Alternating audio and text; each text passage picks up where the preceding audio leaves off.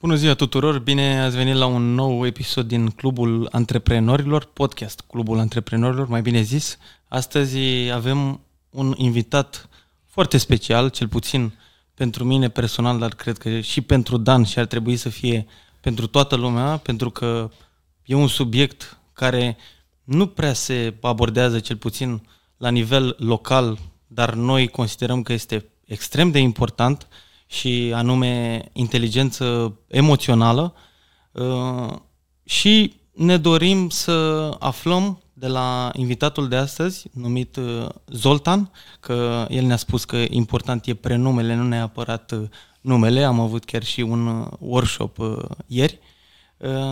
Și, bineînțeles, Dan e cu noi în podcast, după cum îl știți, dar aș vrea ca Zoltan să se prezinte puțin, să ne spune cam Uh, ce face, ce este această inteligență uh, emoțională, uh, de ce este importantă în viața noastră în câteva cuvinte.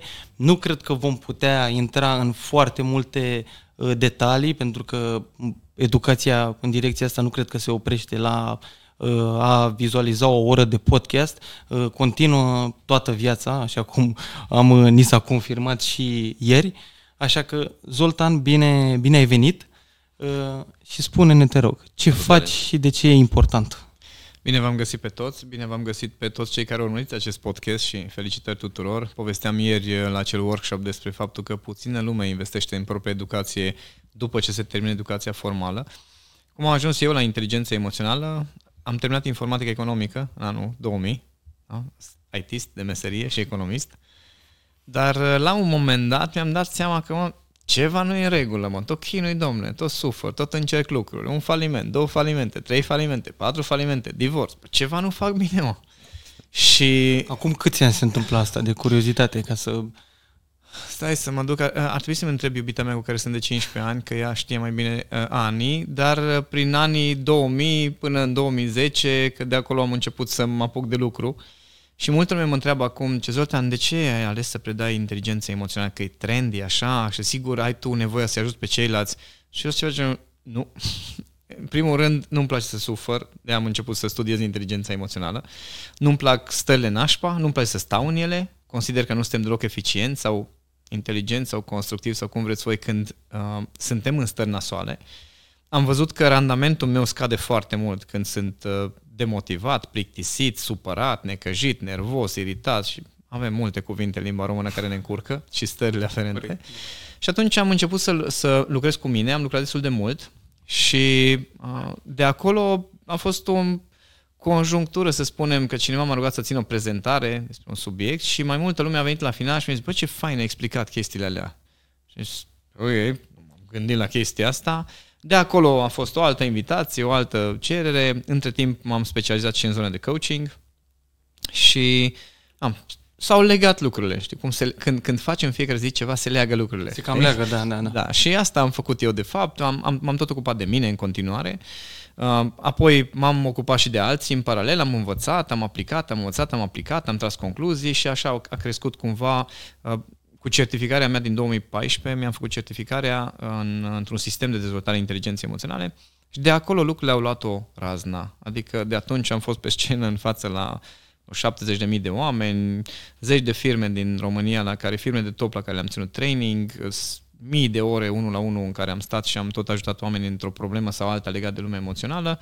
Și uite-mă, aici invitat la voi în podcast. Ce o Acum noi deja am avut Felicitări pentru tot parcursul. Eu consider că faci niște lucruri extraordinare atât pentru comunitatea ta, dar și pentru România, că până la urmă uh, educația în România nu neapărat că lipsește, dar parcă ar trebui să ne uităm peste mări și țări și să vedem ce au făcut cei de acolo și să preluăm și noi anumite învățături, ca niște shortcut că până la urmă dacă informația uh, e valabilă în ziua de azi, de ce să nu o înțelegem, să vedem ce au făcut ăia, ce putem face și noi mai bine. Uh, ieri uh, eu am rămas uh, paf în momentul în care am auzit că 1% din români cu din piața activă a României care uh, au avut, uh, au parcurs niște studii superioare sau uh, s-au educat după liceu și au devenit ceva, au, au, și-au ales o meserie și doar 1% continuă după aceste, uh, această parte de educație inițială, să o denumesc, uh, mai continuă să, să învețe. Uh, noi, noi asta sprijinim la, la club, că nu se oprește niciodată. Cine avea speranța că gata, uh, mai ai 2 ani și gata, se termină, uh, se pare că și tu ne-ai confirmat că nu se oprește. Se termină, da. Dă-ne câteva cuvinte, de, să le dăm câteva argumente celor care, probabil că dacă sunt 99% care gândesc în direcția cealaltă în care noi nu ne dorim, înseamnă că au niște scuze. Mhm. Care sunt cele mai, cele mai mari scuze, că până la urmă uh, cei care ne ascultă și ne vizualizează se vor regăsi probabil în câteva din ele. Dăm voie puțin, te rog, te rog. Puțin, să vin în completare. Exact acum o oră și ceva am vorbit cu un antreprenor care a scos să vină, o să înscrie și el pentru workshop, aflase foarte târziu, pentru workshop cu tine, știe, te urmărește a zis că știe și că luase inclusiv cursul sau a făcut mm-hmm. online autosabotarea, mm-hmm. tema noastră, și exact ce spune el, dar să rafinăm un pic că a zis care sunt cele mai mari scuze. Scuze românii, sau nu cred că românii, dar cred că suntem top la a găsi scuze. Dar hai să ne dăm un pas în spate și să de ce găsesc scuze, pentru că exact asta spunea și antreprenorul uh, de mai devreme, că și el se chinuie, lucrează și vrea să le arate angajaților și oamenilor din jur că avem nevoie de educație, de cursuri și uite, acum când se fac în Slatina și, ce să vezi, unele și gratuite, uh, vin cam aceiași oameni, deci poate hai la fiecare ediție una, două persoane uh, diferite, să zicem așa, dar e, e, cam ăsta e nucleul. Și acum eu ce să cred? Într-un oraș ca Slatina, ok, puțin sub 80.000 de locuitori, da, nu e Cluj sau Craiova sau așa mai departe, dar avem cam același nucleu mărunt de oameni comparativ cu cât suntem și cu cât de educați pretindem a fi și cu câte școli pretindem că facem, unii se laudă cu câte două facultăți, două mastere. Hai să vedem de ce își caută scuze. Și câteva exemple de scuze. Că eu câteva exemple, să, cele să mai simtă Deci de ce și care sunt alea, dar pe mine m-a interesat de ce pleacă și caută scuze. Sunt două categorii de direcție. Categoria celor care nu simt nevoia să se educe și categoria celor care simt nevoia să se educe și nu o fac. Da? Adică, categoria celor care nu simt nevoia să se educe sunt oameni care sunt atât de ocupați încât nici măcar nu-și dau seama că problemele pe care au, au soluții, că alții au acele soluții și doar ar trebui să întrebe, să dea niște bani câteodată, să afle soluțiile, să le pună în practică și să facă o schimbare. Da? Nu cred că există o problemă în acest moment. Mă refer acum la natura umană simplă, dar nu mă refer la, uh, nu știu, inundații și la da, da, da. astea solare, ci mă refer la probleme umane. Nu cred că există nici una care să nu fi fost rezolvată de uh, cineva. Vorbim de probleme emoționale, vorbim de probleme relaționale, probleme de business, există soluții pentru toate, da? Dar trebuie să stai măcar, măcar atâta bunăvoință sau deschidere să ai, încât să zici, mă, am o problemă, ar trebui să fac ceva, oare ce aș putea să fac? Oare este cineva care știe chestia asta? E un proces foarte simplu. Dar mulți sunt atât de prinși în problemele lor, încât nici măcar nu pot să creadă că există o soluție. Chiar dacă vine cineva din afară cu soluție, spune, fii atent și cu siguranță aveți prieteni antreprenori care când tu vii și spui, uh, uite-te, știu că tu ai problema asta, dar există o soluție. Stai că tu nu înțelegi, la mine e altfel. Da, da? Știți cum e. Da, e no, asta, asta e inconștiență. N-ai, inconștiență, ignoranță, n-ai ce să-i faci până când omul nu își deschide mintea suficient ca să zică, mă, trebuie să existe o soluție, domnule, că tot dau cu capul în același loc, ceva nu e ok. Sau văd pe alții, aici asta e un sport național ciudă la români, în care dacă vezi pe cineva la care merge bine, în loc să stai să te gândești, mă, oare ce Dumnezeu face eu la mă? Poate vorbesc cu el, să am un pic de respect față de omul ăla, să am un pic de deschidere și să spun, mă, fii atent, văd că îți merge bine sau zim și mie ceva, orice ca să pot să schimb. Avem o aroganță foarte șmecheră la chestia asta, decât să mă duc la cineva care e mai bun decât mine, mai bine mă țin mai bun decât el în alte domenii și da, e natura umană, dar asta este, ne Și îmi caut scuze că el are bani de la da. TASO, de la partid, de la sau combinații, că a furat, că a furat sau că a avut noroc, norocul, a avut norocul. Asta, deci da. asta să nu uităm. Da? Piața lui e diferită, da. da. Deci dacă, la mine, da. da. dacă n-a furat, n-a luat de la taică, să înseamnă că a avut noroc. Și eu n-am și atunci eu n-am cum și am rezolvat problema. Ei, eu am la un moment dat scris un articol care um, spun, așa se numea, uh, să mă ducă soarta la lucru, așa am intitulat, că am zis, mă, principiul meu, asta e principiul după care mă ghidez, este că dacă nu există niște legături matematice, o lege, niște legi, reguli care sunt valabile pentru toată lumea și tot ce se întâmplă în viața mea este aleatoriu, pe baza unor nu înțeleg de ce și nu există o regulă pentru chestia asta, înseamnă că nu are sens să mă străduiesc, omule. Chiar nu are sens. Adică dacă există o soartă care e arbitrară și nu are nicio logică, nicio regulă, atunci nu are sens să te apuci să te trezești de dimineață pentru că orice faci, poate vine soarta să uite, bă, mie nu-mi place o te-am poc, dă cu piciorul, s-a terminat. Nu cred într-o soartă, într-un Dumnezeu, cum vreți voi să-i spuneți? Nu cred în așa ceva. Și atunci, uh, în momentul în care cineva externalizează responsabilitatea, că până urmă asta înseamnă când tu, tu uh, spui că e soartă, că este un, uh, nu știu, o karmă, Ceva whatever, din exterior. Găsești. Da, deci oh. când, când, când spui că din cauza norocului, de fapt tu externalizezi responsabilitatea unor decizii, acțiuni și comportamente. Asta se întâmplă. Și ăștia, ăsta sunt mare majoritate. Ăia 99% care nu se educă și care nu depun un efort conștient să facă o schimbare, că asta înseamnă, aceia au această zonă de inconștiență, ignoranță, în care știu că am o problemă, că sunt conștient că mă doare ceva, dar nu cred, nu mă interesează, nu vreau, habar n-am. Da? Ăștia, ăștia sunt mare majoritate, din păcate. Și vrei să o ducem un pic mai departe în continuare. Am ascultat uh, discuția dintre un adult și o fetiță de 12 ani. Deci, ai zâmbit. Nu mă gândesc nu, de ce spunea cu e real. Da? În jurul meu era. Și a zis ceva de genul, stai liniștită, că tu oricum nu o să ajungi să faci sau să câștigi sau să iei, da. Că noi nu suntem așa, noi n-am, așa a fost până acum, așa o să așa fie, fi. deci da, da. nu te mai zbate că nu e de tine. Adică tu nu o să ajungi să ai banii lui sau să iei sau ce-ți dorești sau vis sau vacanța sau cu tare.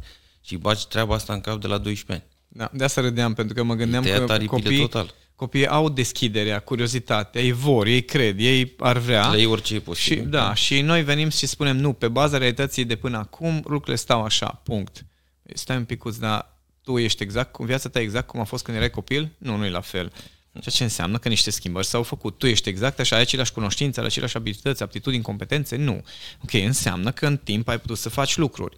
Că dacă tu ai început să înveți o meserie, de la nu contează câți ani, că e 12, că e 16, că e 23, ai început să înveți și nu erai plătit pentru chestia asta și ai învățat o meserie și acum ești plătit pentru meseria aia, cât de simplă e logica? Da? Adică tot ce ai de făcut e să iei acum, să pui în efort, să faci ceva și să completezi acele informații, cunoștințe, competențe pe care le ai ca să orice vrei tu. Da? Aici e totuși șmecheria. Dar ce facem cu copiii exact ce, ce ai tu? Ei vin și zic, și eu vreau chestia aia. Și tu zici, nu, nu se poate. Asta așa. În loc să-i zici, mă, nu, acum, clar, nu, dar fii atent. Hai să vedem cam care ar fi drumul. Și ăștia așa, ăia 1%, care aici iar sunt mai multe categorii apropo de scuze. Da? Pentru că sunt oameni care se educă, dar sunt oameni care nu se schimbă, deși se educă. Cunosc asta e mai asta. periculos. Da. Te lauzi că te educi. Da. Teoria o știm și știi cum e când vii tu la mine și îmi spui, uite, am o problemă, stai puțin că-ți explic, care este tu acum ești în poziție de uh, proiector, de, nu știu, există tot felul de teorii de tot felul, din psihologie, din, din dezvoltare personală, din spiritualitate și tot felul de explicații avem. Deci acum tu ai o relație tranzacțională cu nu știu cine în care tu te poziționezi într-un fel și eu zic, ok, și ce trebuie să fac ca să schimb?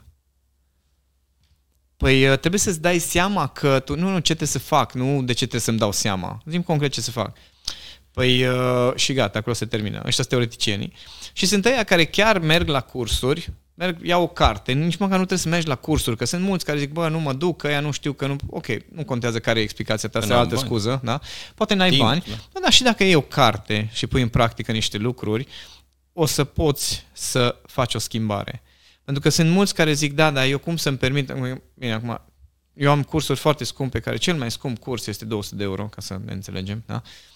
Am, am creat abonamente lunare de 100 de lei, 98 de lei pe lună ca să poată să aibă oricine acces la cunoașterea mea și la mine, pentru că știu că este o nevoie de bază și știu că educația este primul lucru la care renunță oamenii. Da, așa este. Primul lucru. Și atunci, ăia, și aia, chiar și aia 1% fac chestia asta. Adică am oameni care, gândește, oare cum de m-am întâlnit, acum recent am fost undeva și zi, cineva zice, uite, eu, a, la un curs, la un curs unde m-am dus eu să învăț, da? Și un tip zice, uite, în 2016 ți-am cumpărat ție cursul de dezvoltare inteligenței emoționale, am ajuns până la motivație intrinsecă și m-am oprit. Și zic, și de atunci n-ai mai deschis. Tu știi că ai acces la grupul de practică, nu? Uh, nu, nu știam. Ok, vorbește tu cu colega mea să-ți dea acces și, oh my god, zic, acum poți să reiei măcar? Da, acum mi s-a făcut jenă de față cu tine și față de tine și mă apuc de lucru. Și sunt mulți care se apucă de învățat și e un proces normal, da? Te apuci, aduni niște informații, de acolo iar o etapă în care trebuie să pui în practică și apar niște transformări apar niște schimbări. E normal să ai pauze, e normal să schimbi din când în când direcția, e normal să mergi după alte informații, e normal să ții atenția, de, la, de exemplu, te apuci să-ți dezvolți business-ul și îți dai seama că modul în care îți gestionezi timpul este defectuos. Da? Ok, trebuie să te, să te ocupi de modul în care gestionezi timpul și s-ar putea să ții atenția poate un pic de la dezvoltarea businessului. Sau îți dai seama că ok, stai puțin, relația mea cu soția, soțul, cu cineva nu este ok și poate îți muți atenția acolo o perioadă ca să echilibrezi și chestia aia. Eu obișnuiesc să spun că sunt ca o cloșcă cu viața mea, că mă întreabă lumea cum faci Zoltan să menții echilibru, chestia asta, viață profesională, personală da. și cum nu există echilibru viață personală, profesională. Există echilibru în tine sau nu există? Asta așa. Nu eu sunt ca o cloșcă, știi? Mă uit la viața mea și dacă partea fizică am început să fac burtă, na bun, trebuie să mă ocup un pic mai mult să, să alerg, să mă apuc să investesc energie acolo. Dar nu le poți face pe toate și oamenii care se apucă să se educe, asta este una din cele mai mari greșeli, să nu pot să zic că e o scuză, devine o scuză cu n-am timp. Da? Dar greșeala pe care o fac oamenii au senzația că educația se poate adăuga la tot restul lucrurilor. Știi? Că pur și simplu eu am viața mea 24 în 24 și iau educația și o lipesc așa, ca a doua și cincea oră sau și cum te gândit? Și atunci... Exact. Și atunci scuza asta devine reală, adică e reală, dar ce nu-și dau seama oamenii este că dacă vrei să te educi, vrei să te ocupi de tine, Părerea mea este că ar trebui să ai bucățele mici de timp în care aplici, implementezi în diverse contexte, la job, acasă, în familie, chestii de comunicare, de autocontrol, de relaționare cu ceilalți, de organizare, de eficientizare, chestii pe care le poți face în viață zi cu zi. Nu trebuie două zile pentru asta în fiecare săptămână. Și asta îi întreb. Vrei să-mi spui că tu nu ai timp să citești 15 pagini dintr-o carte pe zi? Aici e altă poveste, să știi că scuza Chiar să fie, n-am timp. 15 Nu o să aibă energie. Pagini? Asta e o altă poveste. Noi avem Bun. senzație că... Și atunci de, să trecem pe cale Așa. de consecință la etapa a doua. Așa. De ce nu au motivație okay. și energie? Pentru că deci, scuze că te întrerup, te rog, te rog. Zoltan, dar eu sunt cu concluziile, nu sunt așa Corect. să concluzionez așa puțin ca să fie clar, atât pentru mine, dar până la urmă ajută și pe cei care ne ascultă sau ne vizionează. Uh, deci e vorba de spațiu și timp. Dacă vrei într-adevăr să te... Spațiu, timp și energie. Și energie, corect. Am zis da. să nu intru în energie. Nu, nu, intră, intră. Energie mă refer, mă refer disponibilitate, dacă vrei, sau stare, cum vrei să spui, nu okay. energie... Uh, deci dacă vrei să, să te educi, primul lucru ar fi să te programezi. Unde o fac, da. când o fac și într-adevăr să vedem când, uh, cel puțin când e vorba de a te educa în direcția asta, când vorbesc de energie, e până la urmă motivația. De ce vreau să o fac? Pentru că dacă nu îmi răspund la întrebarea asta, de ce vreau să o fac, s-ar putea să o vezi pur și simplu ca pe o corvoadă și să, bineînțeles, să fie să un lucru da. da, respingător. Sau ca pe un hobby pe care îl faci, dar nu are nicio valoare exact. reală, exact. concretă în da. viața ta, nu aduce ceva în plus decât că ești tu șmecher. Obișnuiesc să spun și acum mă, să mă contrazic cu mari uh, educatori, uh, că atunci când tu citești o carte pe săptămână, și vorbim de dezvoltare personală sau profesională, nu vorbesc de beletristică, când tu citești o carte pe săptămână, singurul lucru care se dezvoltă e orgoliu. Continuă. Vă zic de ce. Când citești o, ca să citești o carte pe săptămână, asta mai puțin dacă știi citire foarte rapidă și tehnici de memorare, învățare rapidă, da? deci nu vorbesc de aia care sunt excepțiile, vorbesc de oameni în general. În primul rând, îți trebuie câteva ore pe săptămână, da? Ca să citești o carte. Două, trei, patru, depinde cât de repede citești. Nu cred că mai apuci să-ți iei notițe sau să înțelegi ce este în cartea aia, ce să zic de pus în practică. Da? Da, și tu zici că merg pe repede înainte o Stai, stai, stai, că nu e numai atâta. Că, odată e superficială asimilare de informații, deci nu, nu asimilezi nimic de acolo. Doi la mână, sunt foarte multe informații incomplete sau care necesită un pic alte cercetări, o completare a informației. Nici o carte nu e completă. Da? Plus, sunt foarte multe lucruri în două, trei cărți consecutive pe care le citești care o să se contrazică. Da? Nu, nu există varianta în care mai mulți autori să fie, nici măcar același autor, dacă îl citești a la long, probabil că o să zică, bă, vezi că am zis atunci chestia, dar... Era în uh, contextul ăla exact. și în informații, da, s-au exact. schimbat, deci... Da, și cât de bine reușești tu să integrezi informația respectivă, să înțelegi contextul, să faci toate legăturile, adică sunt cărți, scuză-mă, pe care când le citești ar trebui să iei hârtia pixul, să meditezi, frate, la ele cu orele sau să pui în practică niște lucruri și după aceea să tragi concluzia dacă e bine, nu e bine, funcționează, nu funcționează. Atunci, de ce să citești o săptămână, o carte pe săptămână, frate? De ce? Pentru că îți alimentezi mintea, într-adevăr, dar sunt informații care nu sunt coerente, nu sunt structurate, că n-ai timp să le structurezi, n-ai timp să le așezi. Da? Și doar baci ca un fel de inundație de asta de informații care vine cu bușteni, cu gunoaie, da. cu toate chestiile alea, dar nu, nu face nimic decât îți spală, mă rog, adu- nu, zic, nu zic că nu aduce valoare, atenție, să nu mă înțelegi greșit, cititul este foarte important, Corect. să-ți hrănești mintea, foarte important. Dar mă întreabă lumea, atunci, cum ar trebui să, uh, ce ar trebui să facă cineva care vrea să se educe, dar să facă asta cu cap? Și mai în primul rând, de ce? Domnule, ce vreau să obțin? Care este acel, de ce am nevoie de informațiile astea? Deci, ca să-mi cresc business-ul. Nu așa. Nu așa ca să-mi cresc business-ul. Care sunt punctele slabe în business-ul tău? Ale tale în business-ul tău care sunt? Bă, nu știu, management financiar. Bun. Du-te, studiază management financiar, frate. Citește nu știu, 5 de cărți într-un an despre management, management financiar, măcar să vezi care sunt ideile comune. Aba n-am, du-te la un curs, dar du-te specific pe ceva, nu încercați să specific. învățați, să vă educați așa știi, per general trebuie să mă Bine educ. să citești, da. Da, să citești, să mergi la cursul, să studiezi. Bă, dar pentru ce, frate? Pentru ce? Mai am un conflict cu, nu știu, cu iubita. Ok, atunci mă apuc și studiez specific, bă, ce gândesc femeile, frate? Și, bine, asta o să mm. dureze un pic. O viață. Am, am un webinar în care explic foarte simplu chestia asta. Așa se numește webinarul. De ce femeile sunt de neînțeles? Da? E destul de simplu să știi că dacă vrei să înțelegi chiar, bine, sunt câteva cărți în spate și niște ani de lucru, dar chiar există informații în acest moment pentru orice. Lucruri care nu ni se par imposibile sau ciudate sau de neînțeles, există oameni care le-au explicat într-o formă sau alta. Poate că nu-ți place explicația sau nu se potrivește, nu zic, nu zic că e perfect pentru toată lumea, dar există informațiile. Dar trebuie să, trebuie să fii suficient de țintit ca să spui, ok, pentru ce citesc chestia asta? De ce vreau să o citesc? De ce vreau să o asimilez? De ce mă duc din nou și din nou la nu știu ce cursuri? Ca să mă descoper. Ce vrei să descoperi, puiule? Că poți să descoperi în fiecare zi, dacă ai un copil, poți să te descoperi în fiecare zi. Dacă ești într-o relație de cuplu, poți să te descoperi în fiecare zi. Dacă te uiți în oglindă, poți să descoperi în fiecare zi. Nu ai nevoie de cursuri pentru asta. Da, un terapeut poate să te ajute pentru că are niște sisteme de gândire. Un coach poate să te ajute pentru că are niște sisteme de găsit soluții, da? Fiecare, fiecare om din afara ta poate să te ajute. Dar la fel de bine poate să te ajute un prieten cu care stai de vorbă, care a depășit niște probleme și care poate să zică, mă, omule, fii atent, văd la tine că te chinui, uite-te, am reușit. No, nu vrei să zic niște chestii. Deci nu avem nevoie să mergem în zona asta de educație non-stop să asimilăm informații noi. Asta este chiar o greșeală.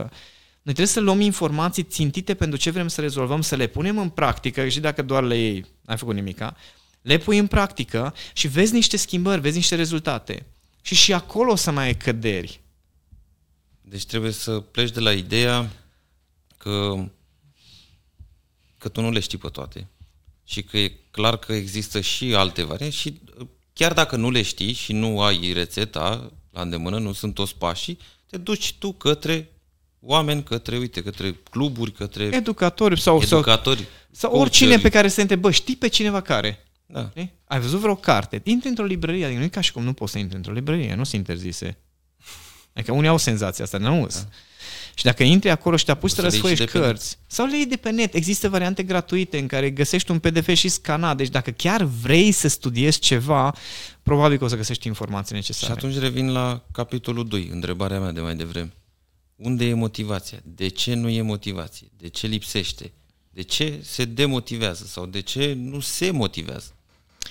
Deci, sunt foarte complexe cauzalitățile, dar cum ai zis, baza este faptul că ne-am obișnuit într-un fel, da? ne-am obișnuit. La nivel de subconștient colectiv, sute de ani în care noi am trăit asupriți, am trăit în suferință, am trăit în uh, tot felul de sisteme din asta care ne-au chinuit și creierului nostru îi se pare firesc nu, nu știm să fim fericiți. Am, am o clientă care la un moment dat m-a sunat și Zoltan, simt că mă îndrăgostesc de un alt bărbat, că ăsta cu care sunt, de câteva luni, nu m-a supărat cu nimica, nu m-a necăjit cu nimica, uh, mă susține în tot ce vreau și zic, și nu ești obișnuită să simți asta, așa Și da, mi se pare ciudat. Zici că, și zic, vezi că ai o parte din tine care e obișnuită să fie, să, să, să fie, să, să sufere, să se chinuie, să, să fie chinuită și vine partea și zice, bă, trebuie să găsesc pe altul, în pana mea, că ăsta e prea bun.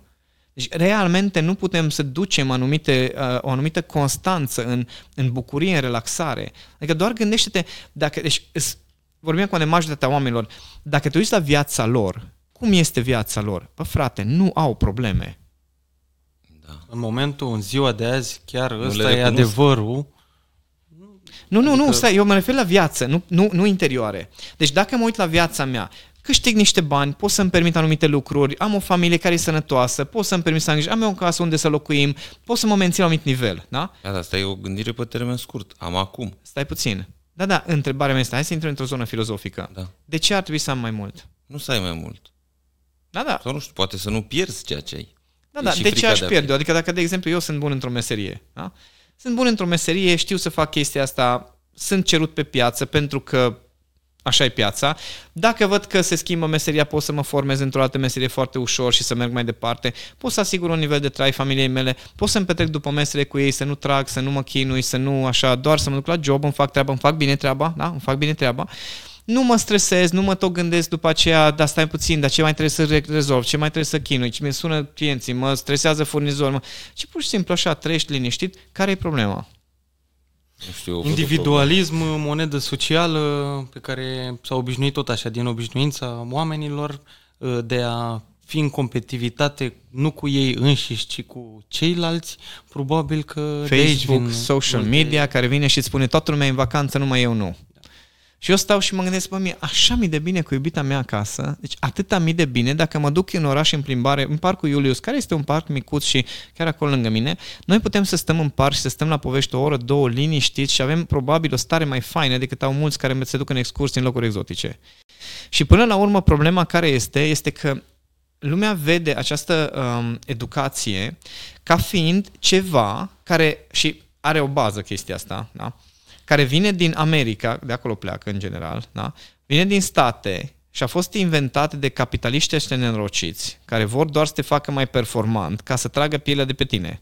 Și să te bagi în roata hamsterului, ați auzit această expresie, da? Să te bagi în roata, da, exact. Să te bagi în roata hamsterului, doar ca să te ține acolo, să fii ocupat, ca să fii manipulat. Când mergem la teoria conspirației, avem multe de discutat, da? Nu, nu, nu, nu, nu, nu puțin. E, e interesant ce se întâmplă la nivel de subconștient colectiv, da? Uh, pe de altă parte, sunt o, o pătură, să zic așa, mijlocie, care câștigă mai mult decât restul și care are acces la niște experiențe pe care le etalează, că dacă tu nu știai că există vacanțele alea, nu știu care, exotice, bă, chiar n-aveai o problemă. Asta e adevărul, înțelegi? Poate erai frustrat că n-ai un cățel de rasă cum are vecinul, că asta ai văzut. Dacă n-ai termen de comparație, mintea nu se agită să vină să zică, bă, n-am, nu, nu e suficient. Da?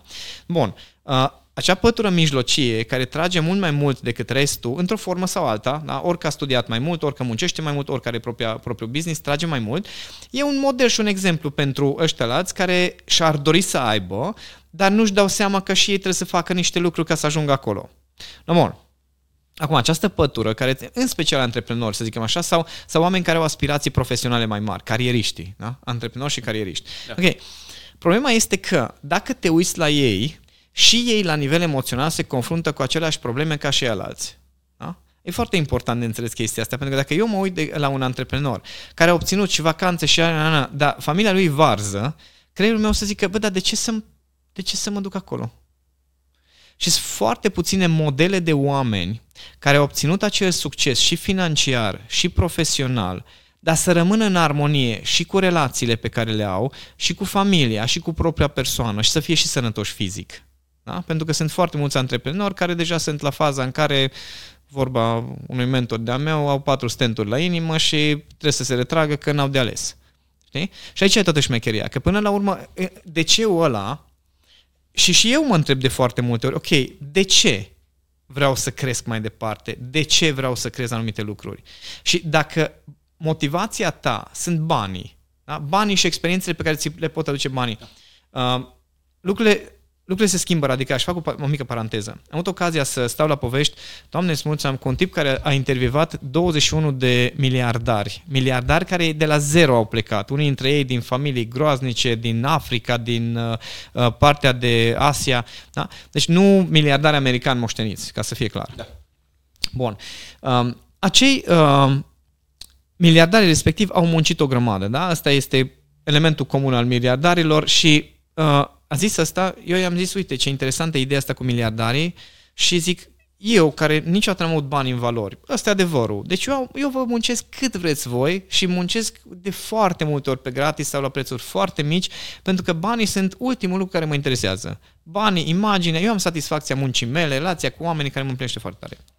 Și atunci l-am întrebat, zic, mă, cum, cum, ce, ce te motivează? Sau, dacă eu n-am motivația asta cu banii, am vreo șansă să ajung miliardar. Era și o chestie interesantă. Și a început să râdă și citește cartea aia, cartea lui pe care am cumpărat-o. Uh, vă recomand, se numește The Billion Dollar Secret. Uh, și zice, citește cartea și o să vezi că majoritatea miliardarilor nu au făcut chestia asta pentru bani și pentru lifestyle. Dacă vrei pentru lifestyle și pentru bani, ajungi la un anumit nivel, poți să ajungi milionar, da? Dar majoritatea se blochează la nivelul la care, la care își asigură un pic mai mult decât media și acolo se blochează. Și aici sunt foarte mulți antreprenori care au ajuns la un anumit nivel de un anumit stil de viață, au ajuns să depășească cumva condiția din punctul ăsta de vedere și când mergi la ei și zic, bă, nu vrei mai mult, adică nu simți... Apar granițele, așa le spuneam, da. Da, da. Da, da, da, și, și obișnuințele și cu problemele suntem obișnuiți, da? Deci cu problemele suntem obișnuiți și am ajuns să depășim condiția pe partea financiară Pardon, dar am rămas cu aceleași probleme și zic, a, ok, așa este viața, astea sunt problemele, creierul nostru se fixează în jurul ăsta și dacă nu duci aspirația dincolo de bani, dincolo de stil de viață, aici deja fiecare poate să viseze unde vrea, am atunci citit, nu o să apară. Am citit un studiu care zicea în felul următor, că orice persoană de pe glob își dorește uh, o combinație de până la 5 elemente. Uh, adică nu doar unul, rar uh-huh. sunt, dar nu mergem pe excepții, mergem pe regulă. Și așa, uh, fizicul, adică acele persoane care se îngrijesc excesiv de fizicul lor, uh-huh. psihic, evident, acele persoane care studiază foarte mult și interesează și învață, doar, da, se educă. doar asta, doar intelectualitatea și cunoștințele, cunoașterea. Um, trei, carieriștii, cum ai zis mai devreme. Patru, familia. Și cinci, uh, cum era termenul din engleză, de a da înapoi în societate. Mm-hmm. Giving back, termenul. Ceva de genul, da? da? Contribuție. Așa. Și acum fiecare le vede sau și le dorește, îi se par importante Anumite funcție lucruri. de educație, de ADN-ul tău, de cum e creierul da. tău structurat și mediul, societatea în care ai trăit, valorile pe care și ți le-ai luat din viața familie. în care ești, până mm-hmm. la urmă. Deci tot, toate astea, da? Da, și se și pot schimba, evident. Bun. Acum, dacă îți dorești doar bani, exact cum ai spus uh, mai devreme, clar că celelalte nu o să fie bine. Uh-huh. Dacă vrei doar bani, că bani Correct. vrem și noi, dar să nu fie poate pe locul 1 în valorile da. tale. Da? Bun, dar să primești bani, noi considerăm sau așa discutăm, banii sau așa ne-a arătat până acum uh, practica, sunt o consecință. Da. Ei vin în funcție de ceea ce faci. Da? Dar ai nevoie de bani, că dacă scopul meu e să dau mai mult în jurul meu, să pot și eu să schimb măcar un om, da? Eu am nevoie de bani. Ăstea costă bani. Așa e. Ăstea costă bani. Da? Și noi de aici nu plecăm cu bani, noi nu monetizăm. Dar în schimb, mergem peste antreprenori și zicem, dați-ne sponsorizări. Uh-huh. Dați-ne ca să putem să facem. Dar înseamnă că eu mă trezesc dimineața cu gândul vreau bani, vreau bani, vreau, nu mai dorm noapte, păi da, vreau bani. pentru că, Dane... Dar banii vin când nu ești disperat noastră, după ei. Aspirația noastră, de fapt, uh, care este? Într-adevăr, este vorba și de carierele noastre, dar până la urmă și tu ai o fetiță și eu am un băiat și știu că oricâte granițe i-aș trasa eu, la un moment dat o să se întoarcă în aceea societate în care am trecut și eu și eu știu cât am pătimit adică pătimit. Vorba vine că nu... Nu, nu e o formă patimă, de suferință. Nu e patimă din aia cum era în trecut, patimă fizică să-i spunem, dar uh, știu sigur că dacă noi ne întoarcem atenția către educație și către comunitate și către România, astfel încât să îmbunătățim viața tuturor din jurul nostru, automat că și ei vor face parte din această comunitate. Da, eu mi-am pus, o, mai bună. ca o paranteză, mi-am pus un obiectiv și pe partea asta de 10 ani, au trecut aproape trei, da? coincide cu un alt obiectiv de-al meu, de mi știe și am zis dacă nu reușesc să schimb ceva pe aici ca societate, mă mut.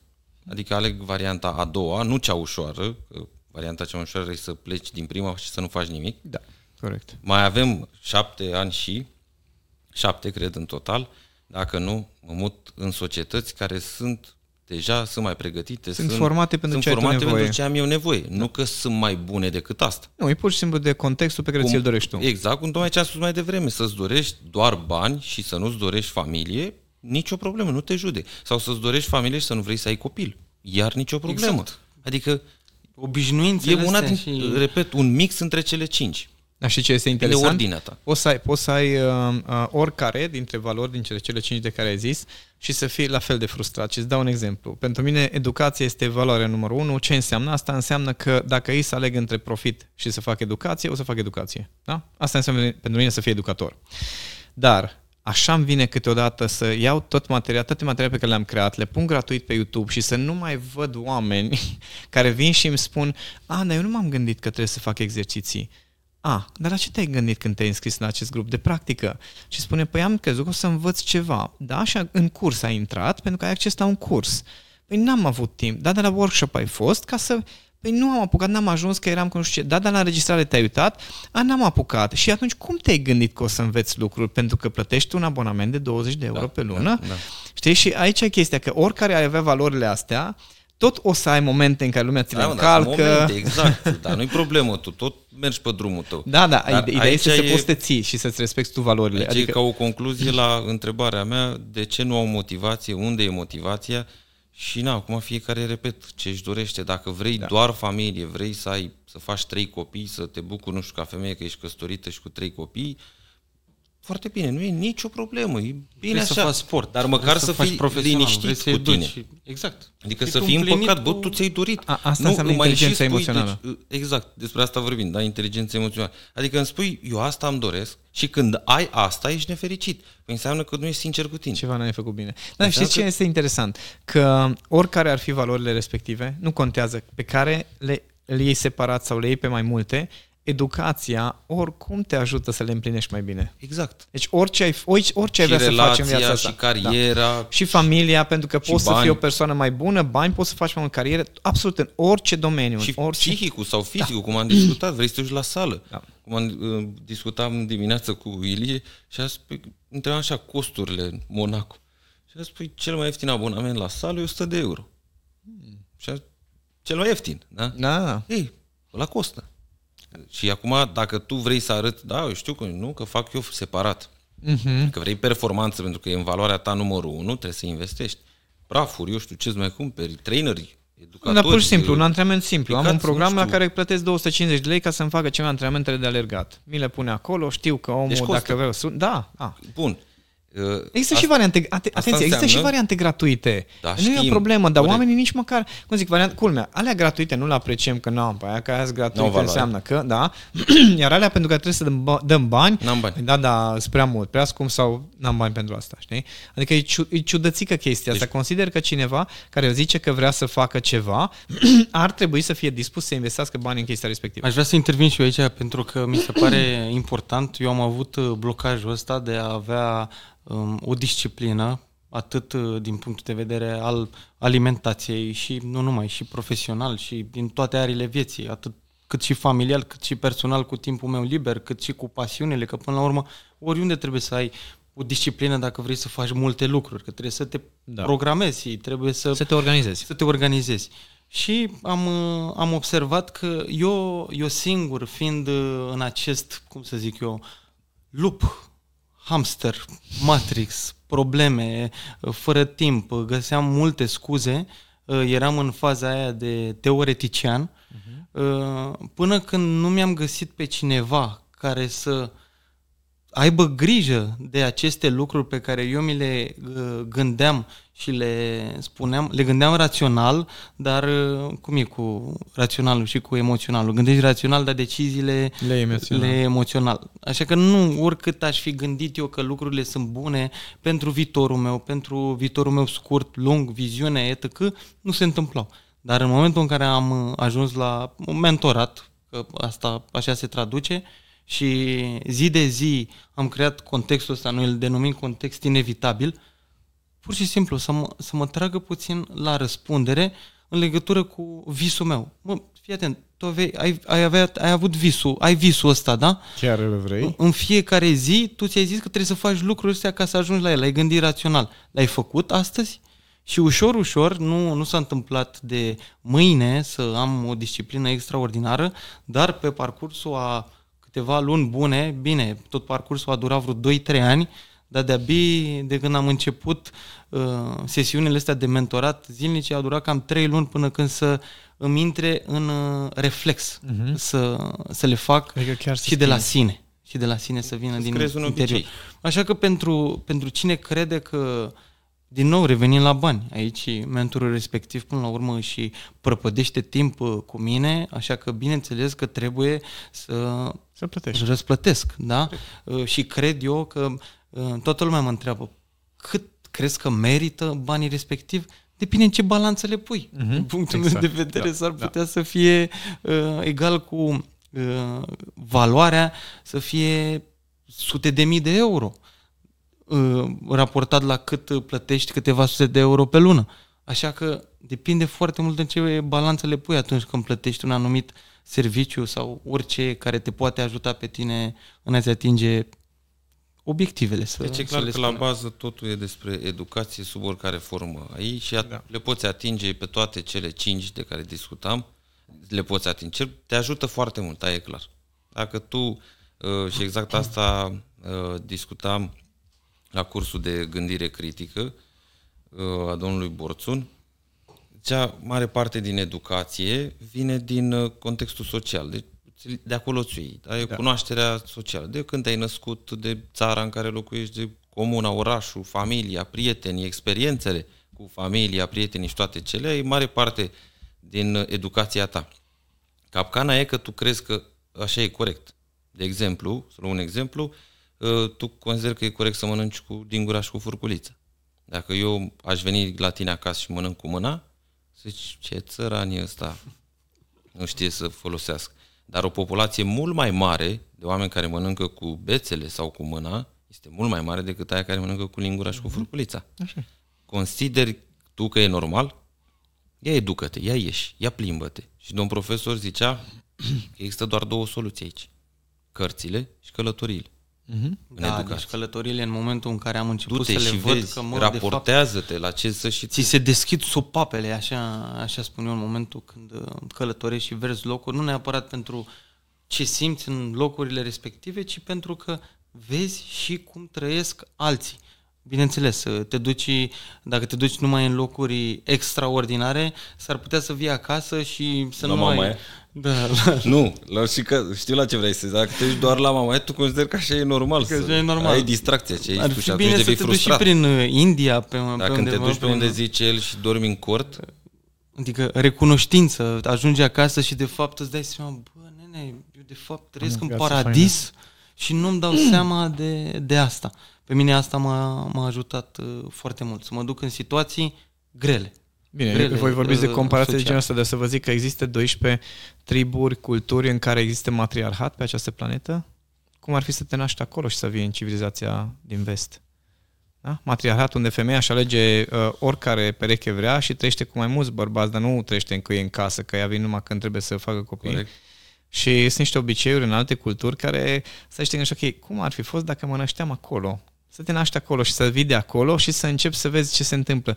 Apropo de miliardarii ăștia care, oamenii au senzația că cei care au succes uh, bifează inițial niște condiții, gen uh, pornești dintr-o familie nume, cu educație, da, da, cu da. ce. Ei, și eu nu le am pe alea, deci bine pa. În momentul în care vezi din ce condiții au plecat unii din acești miliardari, adică fam- uh, copil abandonat, afară, crescut de un unchi, folosit, Uh, aproape vândut, bătuți, deci niște condiții de alea teribile, fără școală, unii dintre ei n-aveau facultate, nimic. De fapt, cu cât vremurile au fost mai grele, cu atât au răsărit mai bine și mai frumos. E un, e un exercițiu făcut la o universitate din America.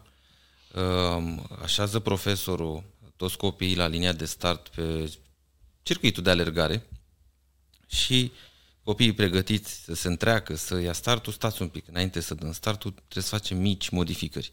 Și ce copiii care provin din familii care au ambii părinți, deci încă sunt căsătoriți și în viață, să facă un pas înainte. Unii au făcut, unii nu, au rămas pe loc. Copiii care au, au urmat un liceu sau o facultate, părinții au ajutat să meargă să mai facă un da, pas da. înainte. Mhm. Părinții care au avut biciclete, ă, părinții, Copii. copiii, copiii care au avut ă, trei rânduri de Adidas, copiii care au avut un, ă, nu știu, meditații sau chestii extra, tabere, și au început numai cu din astea. Da? Și unii făcuseră foarte mulți pași, adică făcuseră peste jumătate din curs. Și atunci și acum start. Ei, gândește-te că nu sunt toate alegerile tale. Dacă te nășteai mm-hmm. în Siria, ți era mult mai greu decât în România, care alții zic că e o țară de doi bani. Teoretic, cu, da? îți era mai greu.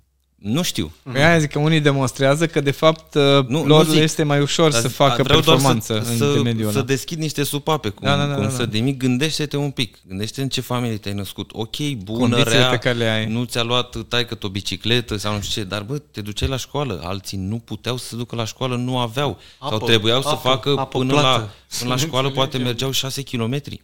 Sau munceau și n-au mers la școală deloc. În fața blocului, sau uh, te, uh, părinții pot permite grădinițe scumpe da. sau școli, studii. Gândește-te un pic la toate astea. Nu înseamnă că dacă nu le ai, vai doamne, nu faci, că tocmai asta ne arată și practica, da? Dar genul să dai scuzele astea la o parte și în același timp să și apreciezi ceea ce ai. Da. Și din starea respectivă... Ești sănătos, ai putere de muncă, da. ai ai creier, persoane dragi în jurul tău, ai singur, nu ești? Restul cu scuzele sau astea. Și cum ai zis tu aseară la, la Urșu, mi-a plăcut. Uh, prietene, dar câți ani ai? Ai 40 de ani. Tu tot vii cu ăstea, adică erau bune la cum 18 ani. Da, ce greu ți-a fost ție în copilărie, te cred. La 8, cum zic eu, până la 19-20 de ani ești produsul familiei tale. Da. Nu prea puteai tu să miști multe, deși unii poate au muncit sau au plecat de acasă de la 14 ani. Nu luăm cazul ăla. Dar să zicem că te cred. Tu la 40 de ani tot îmi spui ce greu ți-a fost. Nu mai scăpăm odată. Adică... Da, am văzut un număr de stand-up foarte simpatic. E un tip care are ceva handicap fizic, nu știu ce boală, cum se numește, dar are mâinile cumva așa întortocheate și și umblă greu. Uh, și tipul uh, zice, vin la mine oameni și îmi spune, oh my god, ce m-a impresionat că, nu, având probleme pe care o ai, totuși uh, ce multe realizări poți să ai și zice, și eu le zic, tu nu mă impresionezi deloc, pentru că ești perfect sănătos și n-ai făcut nimic cu viața ta. Mamă, ce tare. Cred că adică, e... știi care e chestia? Consider că acum, pe cealaltă parte a monedei, să nu creadă toată lumea că noi acum insistăm să devinem toți uh, antreprenori și trainer, speaker, coach și no, aviator. Da? Dar ideea este că fiecare poate să facă fix ce vrea. Deci, dacă valoarea ta este familia, de exemplu, și asta simți nevoia să lucrezi la un job, să fii mulțumit, iei niște bani și să petreci mult timp cu familia, să fie, e în regulă, nu e o problemă chestia asta. Nu, nu consider că toți trebuie să ajungă să fie exact. miliardari și așa. Dar dacă tot ai ales să faci chestia asta, uh, fă-o ca lumea, adică tot educația este cea care te va ajuta să vezi cum aș putea să fiu eu poate un tată mai bun pentru familia respectivă sau cum aș putea să fiu un bărbat mai bun pentru soția mea, mai ales dacă, dacă ai conflicte, dacă ai tot felul de frecușuri, dacă ai tot felul de nemulțumiri sau frustrări, cum ai zis și tu. Mă, poate că ai tot ce trebuie și tu ești tot nemulțumit. Ăla e un semn că undeva pe ceva plan ceva nu e în regulă. Adică Vrei dacă să dau ai... o exagerare, dar legată de gândirea critică a lui domnul Borțun? Uh, de unde știi, de exemplu, că tu ești pregătit să fii tată? Sau soț? Eu nu am știut. Sau, pe păi nu, nu știi. Nu cred că știi. Dar devii soț. Devii peste noapte. Da? Tată, trezești, la da. fel. Devii. Și acum merg ceva mai exagerat, cum am sunul. Dar de unde știi că știi să faci sex bine? Mm. Ai învățat? Da. Școală? Da. Nu, da, tu știi, tu crezi. A, nu, da, cum zic, și acolo, apropo de, dacă pentru mine, acum vorbesc din perspectivă de bărbat, bă, dacă ai un pic de respect de sine și îți dai seama că undeva într-un domeniu ai lacune, bă, frate, e o chestie de crește performanța, frate, că feedback ai în... Mă, nu vorbesc numai de sex, da? Vorbesc da. în general în toate domeniile. Feedback ai de peste tot, bă, frate, că ai educat, bă, nu explici bine niște lucruri. Ok, nu pronunți bine niște lucruri, nu ai prezență scenică, nu te îmbraci. Prima dată când m-am dus să mă îmbrac, că costumul ăsta e făcut la comandă, da? Dar prima dată când m-am dus la amicul meu care mă îmbracă și în ziua de astăzi, m-am dus și când mi-am întins așa mânecă și zic, mai prea scurt. Și nu, așa trebuie să fie. Zic, nu, păi eu am învățat că trebuie să fie bun și la anul, adică dacă nu ajunge până aici, știi? Dar în momentul în care m-am dus la cineva care are niște standarde și are, o cunoș- are niște cunoștințe și există niște reguli în lumea Normal. asta legat de, Normal. și de îmbrăcăminte masculină.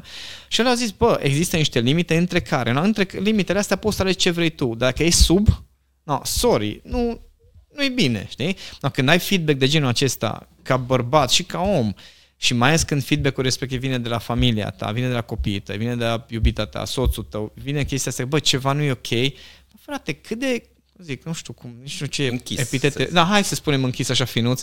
Trebuie să fii ca să spui nu mă interesează. Sau să zici nu, e ca mine, eu știu și Da. Sau ca antreprenor. Nu, problema nu e la mine, e la tine. Da. Ca antreprenor, de exemplu, în care vin, am avut ocazia asta, am lucrat cu un uh, amic al meu, a fost mega simpatic, acum râd, atunci mi-a blocat mintea. Știam poveștile lui cu foști asociați și cu foști angajați, că știam de la actuale angajați ce se întâmplă, chiar dacă mi-era prieten și fiind un prieten, m-am dus aici și zic, mă, nu e ok ce faci, uite, aia, aia, aia, și știi ce a zis? Bă, voi toți aveți problema asta. ce tare! Știi? Nu mai... No, deci, asta și Oh my god, deci ce, ce exemplu genial de inconștiență când tu te uiți la 10 oameni și toți au aceeași problemă. Știi? Și asta, asta e pentru mine, uh, zic, cea mai gravă formă de, de, nu știu, ignoranță în care nici măcar, cum zic, n-are șanse să ajungă la tine vreo formă de îmbunătățire pentru că atât de închisă-i mintea încât și dacă vin cinci, deși are românul vorba, bă, dacă zice cineva că ești beat, nu-l băga în seama, că ești, zice, doi zic, zic că ești beat, ceva apucă să te gândești, dar bă, când vine al treilea, culcă-te frate, culcă-te, știi? Când îți vin cinci foști asociați, colegi, prieteni și zic, bă, și tu să zici, mă, voi toți aveți problema asta, acolo mi se pare că este închiderea supremă. De acolo nu avem ce să vorbim de educație, nu avem ce să vorbim de evoluție, decât, na, merg lucrurile cum merg și la un moment dat omul se trezește sau nu. Eu aș avea și eu câteva uh, idei aici pe care mi le-am te rog. Trasat uh, în funcție... Un profesor își notează. Da, da, da, îmi place de... foarte mult cu liniuțe, uh, săgetuțe, cu... Sfaturile. Sfaturile eu obișnuiam să dau sfaturi necerute și am ajuns la concluzia că e o greșeală, cel puțin așa o, o simt, pentru că anumite persoane, uh, chiar dacă tu le vrei binele pe bune, nu aveam absolut niciun pic de interes pe partea a cealaltă. Într-adevăr, era, îmi primeam validare de la faptul că uh, vorbeam lucrurile respective și eu chiar credeam că sunt benefice atât pentru mine și, și pentru ceilalți și mă gândeam că, mă, dacă eu nu pot să le pun în aplicare atât de uh, ok, poate reușim noi ca și grup să le punem în aplicare, să uh, fim mai mulți cumva care să tragem la aceeași căruță, cum e vorba aia. Uh, m-am gândit eu acum că e vorba de autonomia fiecăruia. Fiecare are nevoie să uh, aibă dreptate, să... Uh, mai știi, Dan, că îți povesteam și o chestie. Pusese cineva o, o, o problemă pe internet, pe un site din ăsta unde poți să răspunzi, să îi răspunzi acolo. Domne, mm-hmm. uite cum poți să rezolvi. A pus problema, uh, timp de trei zile n-a răspuns nimeni, după care a intervenit uh, el, cel care a pus problema, a pus un uh, răspuns greșit și după aia a început să curgă toate lucrurile. Completările răspunsului greșit. Nu da, e bine. Că nu e bine. Că adică spun eu, că... te învăț eu. Și așa, de ce nu, nu se acceptă, de ce nu se acceptă sfaturile? De ce suntem atât de, nu știu, probabil că e venită și comunism, individualism din școală, uh, am învățat să fim dezbinați de la, de la școală și să nu ne vedem ca pe niște colegi, cumva, uh, dar poate că sunt și alte lucruri la mijloc, dacă ai vreo... Hai să, hai să pun prima dată reflectorul pe ăla care e sfetnicul pentru că acolo sunt probleme serioase, mai ales la noi, la români. Da. Și uh, eu acum consider că atunci când vrei să ajuți pe cineva, nu contează dacă ești profesionist sau nu în domeniul respectiv, sunt trei poziții din care poți să ajuți omul. Și sunt poziții, poziții distincte și lumea nu face diferența dintre ele. Poziția, uh, odată este, uh, o poziție este de consilier sau consultant. Ce înseamnă asta? Ai o experiență într-un anumit domeniu, tu știi, ai experiență, ai obținut niște rezultate, și dai sfaturi din experiența ta, din rezultatele pe care le-ai obținut. Da? Asta e poziție de consilier sau consultant, în care vii cu informații sau soluții sau metode pe care tu le știi, le aplicat și pe care le oferi. Da? Nu poți să fii consilier sau consultant în, într-o chestie în care ai o părere. Da? Deci ai o părere și a trebuit să o cadrezi ca atare. Dacă n-ai testat-o. Cumva exact. Pe... Deci tu n-ai testat, n-ai obținut rezultatele în domeniul respectiv, du-te frate, lasă zi, bă, eu am o părere, că am citit, am știut, dar e o părere, nu, nu doar, da, dar să cadrezi clar. Dar mulți se pun în poziția asta doar din păreri. Da? Exact. A doua poziție în care poți să ajuți pe cineva este de terapeut. Dacă omul ăla are niște dificultăți emoționale, vorbim de traume, vorbim de răni, vorbim de uh, dureri, probleme emoționale, dar ca să faci chestia asta, odată, tu trebuie să-ți fi vindecat rănile, pentru că altfel doar te bagi într-o chestie care și pe tine te doare și nu mai sâcăi pe ăla. Așa fac, uh, de exemplu, părinții care spun copilor, tu să nu ajungi ca mine. Da? Deci în momentul în care tu trebuie să-i spui unui copil, tu să n-ajungi ca mine, înseamnă că tu n-ai rezolvat nicio problemă, consilier consultant, n-ai dreptul să fii că tu n-ai făcut nimic, dar lui zici cum să facă. Uh, terapeut, dacă pe tine te doare și ai regrete și ai frustrări legate de subiectul ăsta, ce faci, frate? Adică tot, tot doar proiectezi și tu supărarea ta acolo. Deci trebuie să cunoști bine mecanismele emoționale, să înțelegi ce faci cu starea, adică e nevoie să fii să fii bine, bine centrat în zona respectivă de terapeut. Și a treia poziție este de coach în care habar n-ai despre ce e vorba, dar poți să-l ajuți pe om să facă ordine. Nu, nu tehnic vorbesc acum, da. da? Dar asta înseamnă să ai niște sisteme de gândire sau sisteme de ordonare a informațiilor. Da? De exemplu, uh, dacă eu am modele de auto-coaching în cursul meu de dezvoltare inteligenței emoționale. Ce înseamnă model de auto-coaching? Înseamnă un set de întrebări pe care tu ți le, ți le adresezi într-o ordine definită ca să poți să faci ordine în capul tău. Asta înseamnă un model de coaching. Da? Nu trebuie să știu eu că... Nu altceva, de mă Da, da, dacă toți sunt coach și nu mai știu să pun întrebări. Și nu mai teorie, adică da, da, da. Nu, nu, nu, de la primul, nu. de la... Nu, nu, nu. Coachii sunt cei care au uh, metode de ordonare a informației din capul tău. Asta înseamnă pentru mine coaching-ul. Da? Înseamnă că tu deci știi... nu te învață nu, ei, nu. Te, Iau te ajută să-ți ordonezi. Te ajută să te înveți da. tu sau să te descoperi, da, corect. Gen, îți dau un exemplu.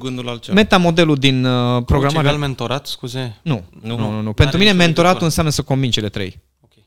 Mentoratul înseamnă să convin cele trei. Uh, coaching, un model de coaching, de exemplu, foarte simplu și banal la numea oricui, este metamodelul din NLP, din programarea neurolingvistică, în care spune, bă, când cineva folosește fraza asta, în spate se află chestiile astea, pune întrebarea asta ca să scoți la suprafață chestia ah, da? E pretty simple. Sau există modelul Grow, care înseamnă niște chestii, pași, tu practic îl conduci pe om printr-un proces al lui, nu vii tu cu informații, nu-l ajuți, nu, doar îl conduci într-un proces. Asta e coaching-ul pentru mine. Da? Vezi? Aflăm ceva. Eu aici am avut tot timpul dubii și cred că mulți. E normal, pentru că toți se declară coach, coach. mentor. Da. da, adică a fost atât de diluată Atenție, treaba. eu, eu spun tu definiția asta din dicționarul meu. Acum, da? da? Din dicționarul meu. Da. Mentoring-ul înseamnă când tu ai din toate trei câte un picut și mentoring-ul este pe un domeniu anume, nu e mentoring general în viață, Aha. știi? Ci este pe un domeniu anume în care eu am și expertiză, am niște modele de gândire pe care le-am aplicat în cazul meu și am depășit și niște blocaje ale mele, frici, frustrări, nemulțumiri, chestii și știu cum să le fac chestiile astea, să pot să dau un sfat măcar. Are sens? De asta da. ideea și de, de asta, în primul rând, de, de ce suntem obișnuiți să respingem uh, ajutorul de foarte multe ori este pentru că, odată, nu mi-e clar care e problema mea, deci eu nu o văd ca lumea și atunci, și tu vii la mine și bai o problemă, numai puțin. Stai așa. Toți aveți o problemă Exact, toți aveți problema asta. Deci dacă mie nu mi-e clar care mi este problema, nu o să pot să mă ajuți, pentru că doar o să mă simt săcăit. Trebuie să avem o relație anume ca să eu să accept că tu vii să-mi spui că am o problemă, mai dacă Aici comunicare inteligentă. Da. Mai dacă ești bărbat, da. deci atenție, dacă ești bărbat da, e da. și mai gravă treaba, că sunt mascul alfa și nu am voie să am slăbiciuni. Iar uh, dacă eu recunosc că am problemă, uh, este foarte sensibil modul în care tu vii să mă ajuți, pentru că eu am avut ocazia să fac uh, hai să zicem coaching cu cineva, care, bă frate, deci chestia asta de nu, nu, nu, nu, nu se poate, nu există așa ceva, trebuie să renunți la, trebuie să faci aia că așa, eram, ok, nu, nu, puțin, nu, puțin, nu, puțin, mă, îmi, îmi zgâri circuitele neuronale și nu zic că nu pot să duc sau ceva, dar e, îmi consum energia să gestionez chestia care pentru mine e respingătoare ca să pot să iau informația. Bun, hai să zicem că eu pot să fac chestia asta, că s-a antrenat. Da? Dar nu toți pot să fac chestia și atunci reacția emoțională este... E? Așa, aici e problema, că dacă ție nu ți-e clar din ce poziție vii și nu cadrezi poziția respectivă în care spui, uite, te, îmi dau seama că ai niște răni, nu mă pricep la chestia asta, dar părerea mea este că ar trebui să vezi un psiholog, de exemplu, un terapeut, da? dacă ai răni și tu nu te pricepi. Sau poți să zici, uite, te, mie mi se pare că în businessul tău dar, darea teuri la chestia asta de management financiar. Eu nu mă pricep, sau dacă mă pricep, pot să te ajut, nu mă pricep, du-te la un consultant, știu pe cineva care m-am dus și eu, poate. Știi? Sau mă fi atent, eu îmi dau seama că tu ești varză la chestia asta, tot ce poți să fac, îți spun niște întrebări, poate te ajută. Da? Dar să știi și tu din ce poziție te bagi, până exact. unde sunt limitele, tare, da. unde, unde, până unde știi sau până unde ai, ai dreptul, să zicem dreptul, așa. Să zicem. Da, din ce rol dai sfaturi. Exact, din, din ce, ce rol și și până unde. Și până Pentru că sunt foarte mulți care se declară coach, terapeut, nu contează de care, și amestecă rolurile. psihologi care dau sfaturi de business, uh, coach care se bagă în chestii de terapie, ei sunt formați în coaching, dar terapie e o chestie foarte diferită. Okay? Și atunci, când începi să ne amesteci și tu nici n-ai expertiză pe unul sau altul, atunci oamenii deja devin foarte sceptici. Și în România, din păcate, asta se întâmplă foarte frecvent și cu majoritatea oamenilor care merg la terapie. mi dat la câmput prin, am picat. Prin că, oricum, psihologia nu este văzută, să zic așa, ca o um, educație benefică pentru creier, așa cum o văd eu cel puțin. Uh, pentru ce că sens? în 1000, în comunism, din ce știu, a fost uh, nu știu, era restricționat să practici Bine, n-aveai voie nimic care ținea voie. de natura adică umană, era... trebuie deci, să muncești, nu exact, înțeleg care e până ta. Și de educație. Da, da, da, așa da, că noi suntem destul de biblioteci. tineri în, în, în direcția asta și de am zis din lac în puț, că de la nimic, de a nu ne înțelege deloc, acum am picat în uh, entuziasmul ăsta. De toți le știm pe toate. Toate, toate lumea da, le, le da. știm uh, pe toate. Psihologie populară se numește și ideea este și aici. Um, E fain ce știi. Să... Adică și psihologii, de exemplu, faptul că mergi la un psiholog, că sunt părinți care își trimit copii la psiholog. Zic, mă, în momentul în care tu spui unui copil că el trebuie să meargă la psiholog și el merge la alți copii și spune că merge la psiholog, la nivel de subconștient colectiv, se subînțelege că ai o problemă. Da? Deci e ceva de e grav cu tine. Da? Și mulți merg la psiholog, de exemplu, nu pentru că vor să-și rezolve problema, ci pentru că este la modă sau pentru că pur și simplu o discuție cu cineva, pentru care nu trebuie să dai atâția bani, credeți-mă, uh, o discuție cu cineva scade nivelul de cortizol în sânge. Adică dacă eu sunt stresat sau am o problemă emoțională și tu mă asculți, îți povestești și mă asculți și chiar avem o conexiune, creierul meu se liniștește pentru că se simte înțeles, acceptat și ar trebui să dai bani la prieteni, frate, atunci. Așa ar fi corect. Și ăla care se încarcă cu problemele tale, măcar plătește. Eu le zic la mulți. Mă, dacă tu stai cu ore la telefon cu prietenii tăi care tot au probleme, bă, măcar ia-le bani, mă, zile, bă, îți dau contul, transfer bani înainte și după povestim. Dar e, trebuie să fim foarte atenți. Revin la chestia cu scopul educației. Pentru ce faci chestia asta? Eu le zic oamenilor, dacă tu te duci la un terapeut, la un coach, la un consiliu, whatever, și nu-ți dă temă de casă, fugi de acolo. Deci unul care nu-ți dă ție temă de casă pe care tu să o pui în practică, prin care să obții transformare și să-ți iei puterea înapoi, ăla vrea să te facă dependent de el. Da. Fugi de acolo. Sau cum e cazul, foarte bună, foarte sau cum bun e cazul nostru, noi suntem uh, niște mici uh, consilieri, că vorbim da. de chestii practice, dar noi dă, nu dăm teme de casă. Păi am putea, de scopul acestui podcast, din câte știu, este să împărtășim informație din experiența mea și prin experiența voastră să combinăm experiența mm. noastră, astfel încât oamenii să facă niște declicuri, după care să ia decizie fiecare după caz. Vezi, noi dăm exact treaba asta. Eu m-am regăsit la partea de consilier, de parte de mine terapeut și coach. La consilier, da, și noi ne luăm informații de la alții, din cărți, uh-huh, uh-huh. da, le, le testăm, aplici, da, le, le testăm după aia venim și spunem, uite, noi asta am testat, a, a funcționat, funcționat, la noi n-a bine, funcționat, n-a fost, da. credem că n-a funcționat da. pentru că, iau totuși încearcă și da. ține cont și de variabil asta, că nu poate asta ne-a scăpat, știi? Exact. Și am găsit altceva și funcționează, adică noi într-acolo vrem să mergem. Da, dar în podcast să faceți, da, de fapt. Da. Aduceți experți în diverse domenii care și și dacă expertiza. vorbim noi doi, vorbim de un subiect la care știm foarte Vă bine da. că, bă, putem să ne dăm cu părerea, că oricine m-ar întreba, știu ce să vorbesc Știi acolo. ce bifezi, da. Da? Legat de... Da, Eu mai am câteva idei, dar te lași. au venit, dar în continuare ăștia, aș vrea un subiect, uh, a venit în minte cea de foarte actualitate și care văd în jurul meu ce începe chiar să fie așa un tipar deranjant, cum zic eu, toată lumea se ofilește. Și anume, știm că vremurile ușoare nasc oameni slabi sau da. construiesc da. oameni slabi, că e totul prea ușor, prea... Da? Confort, zona de Zim și mie de ce toată lumea se ofilește și îți dau un exemplu ca să definim termenii prima dată, ca la orice contract, prima dată definești termeni. Au făcut uh, colegele mele un clip de promovare a postului de asistent manager și mi-au trimis uh, scriptul, dacă sunt de acord, eu am zis că sunt de acord cu orice idee, adică nu sunt eu în rolul în care să știu și marketing și nu știu ce, da? Și am zis, ok, faceți cum vreți. Acolo am văzut că o colegă, tocmai culmea, cea mai scundă din cabinet, a pusese o remarcă și urma să facă ceva că nu ajunge să ia biblioraftul de sus. Din... Uh-huh. Și zic că așa facem. Au, am făcut filmarea, s-a pus pe internet, am promovat postarea, primul feedback. Dan. Deci, cred, cred că în 5 minute de când am pus aia, de când am dat share sau ceva. Dan, nu e în regulă aia cu înălțimea. E discriminare și... Serios? Da. Și ar fi bine să o scoateți. Da? Deci prea puțini au zis, bă, bravo, ați încercat ceva diferit, vă jucați, vă distrați frumos la voi acolo, că aveți și flexibilitatea asta. Pe contradicție, nu pe... Direct, ok, am zis, da, și eu o văzusem acolo, dar puțin, prima, am prima întrebare trebuia să fie din ce poziție dai acest sfat? Ești consilier în ce? Păi, lasă, Ești consultant în ce? Tu în discriminări? Claritate. Dar, da. Și, în fine, a trecut, pe repede înainte, noua noastră colegă este tot scundă. Ce drăguț. Și am întrebat-o când a venit, după ce s-a angajat, și zic, uite, vreau să spun o întrebare. Te-a deranjat? Ai văzut, te-a deranjat? Și a zis, nu.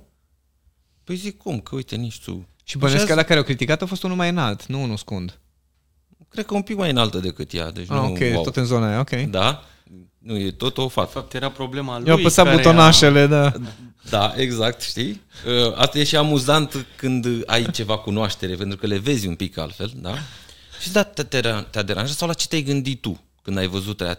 Ce care a fost emoția? Și că asta ne-ai explicat și tu, prima dată vine emoția, după aia da, rațiunea, da. dar prima, și nu m-am simțit, nu m-am simțit deranjat și apoi m-am gândit că și dacă trebuie să iau niște rafturi, bibliorafturi de sus, nu pun un scaun. Exact. O scărit. Exact.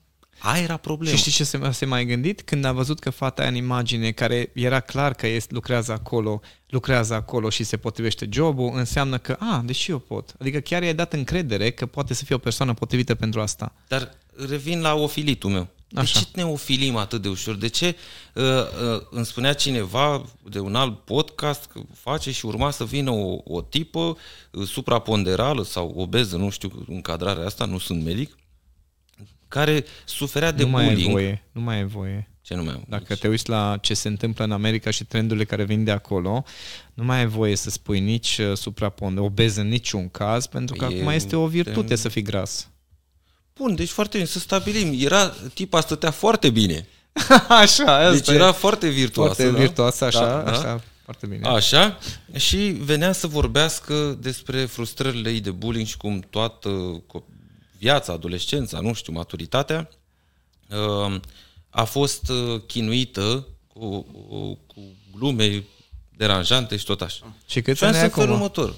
Vorba, revin, câți da, acum? câți ani ai acum, da, în primul Ce rând, mănânci? ai o traumă și du-te și rezolvă da. Deci dacă simți că ai și te-a deranjat, du-te la un specialist, dar doi la mână. Ești gras? Tu te consideri gras? Și ea zice, da, sunt gras. Bun, și de ce nu ești împăcată cu treaba asta? Adică dacă tu zici, bă, mi îmi place să mănânc și îmi place că sunt gras. Și de ce îți place? Și mi-asum. Exact. Dacă ți-asumi și vine el și spune, ești, gras. ești grasă, de ce te, tu, te deranjează? Deci asta nu, nu poți să... De ce te ofilești? Mm-hmm. Da? Înseamnă că tu nu ești sincer cu tine și de fapt tu... Pe tine te deranjează? Pe tine te deranjează. Nu ți-ai Sau asumat. cum zic eu, toți fumătorii uh, spun că ei fumează de plăcere, da? Nimeni nu vrea să lase de fumat, dar după ce se lasă de fumat, îți aduc foarte multe plusuri, argumente. De ce e bine să te lași? De ce e bine că nu te mai trezești dimineața câștigat, da. cu gustul ăla, urc scările, nu mai obosesc, nu mai miros, orice altceva, dar atunci îmi spuneai că ție îți place. Oare nu cumva atunci când tu te ofileai, că eu spuneam, bă, nu mai fuma, da? Te ofileai, atunci tu, eu cred că nu erai sincer cu tine și minusurile le știai. Dar nu vrei să le spui că ești slab, că ai recunoaște că ești slab, deci eu nu văd slăbiciunea ca un, ceva negativ. Da? E, prima fază e Dar să există recunoști, oameni care se atacă. Să știi că există oameni care se atacă. Bun, zi și mie cauzele în care dacă tu ești gras și eu spun că ești gras sau, nu, sau trebuie să nu mai spun că ești obez, cum ai zis tu acum curent, eu știu, oh my God, ce trenduri din astea sunt. De ce treaba asta? De ce ne ofilim Că noi, nu știu, când am copilărit, mai luai un șut în fund, și eu ție, bullying, știu, ți-a furat, era, nu, ți-a auzi, furat cineva luat, șapca, n-ai luat bullying, auzi, n-ai luat bullying, este un proces normal între copii. Am avut o prezentare în față la 2500 de profesori despre subiectul ăsta, bullying. Și erau și um, um, eu nu sunt expert în educația copiilor, eu sunt expert în cum se cum funcționează creierul în zona asta de procese emoționale. Da? N-am treabă cu copii sau adulți, dar știu cum funcționează creierul unui copil. Și procesul este perfect normal, este o reglare, reglare a rolurilor, a competențelor, a cine ce face, cum este, a de, definirea identității până la urmă și un proces prin care am trecut cu toții. Și ne-am zis lor, în momentul în care părinții și educatorii încep să-l numească bullying și este ceva grav, de acolo toți copiii învață că ei au dreptul să nu mai fie ofensați, să nu mai fie atacați și nu învață să gestioneze conflicte, nu învață că sunt oameni care așa sunt și așa o să fie toată viața lor, o să fie oameni care sunt așa. Și că ei trebuie să facă fața acestor lucruri, nu să găsească un salvator, da? E ce învață este că nu este dreptul lor să nu să se comportă lumea cu ei cum vor. Și acum am ajuns la faza în care, poate că o să iau hate pentru că este să nu mă deranjează, uh, o să luați și voi. Hate oricum. Asta, uh, asta am ajuns la faza în care uh, există cultura asta în uh, state uh, de poți să-ți alegi tu pronumele cum vrei să spui, dacă vrei să se spună el, uh, ea sau ei, ai voie să, ți se, să ceri să ți se spună? Sau it? La obiect, nu, it aia, nu? aia ne vine nou, dar nu, e,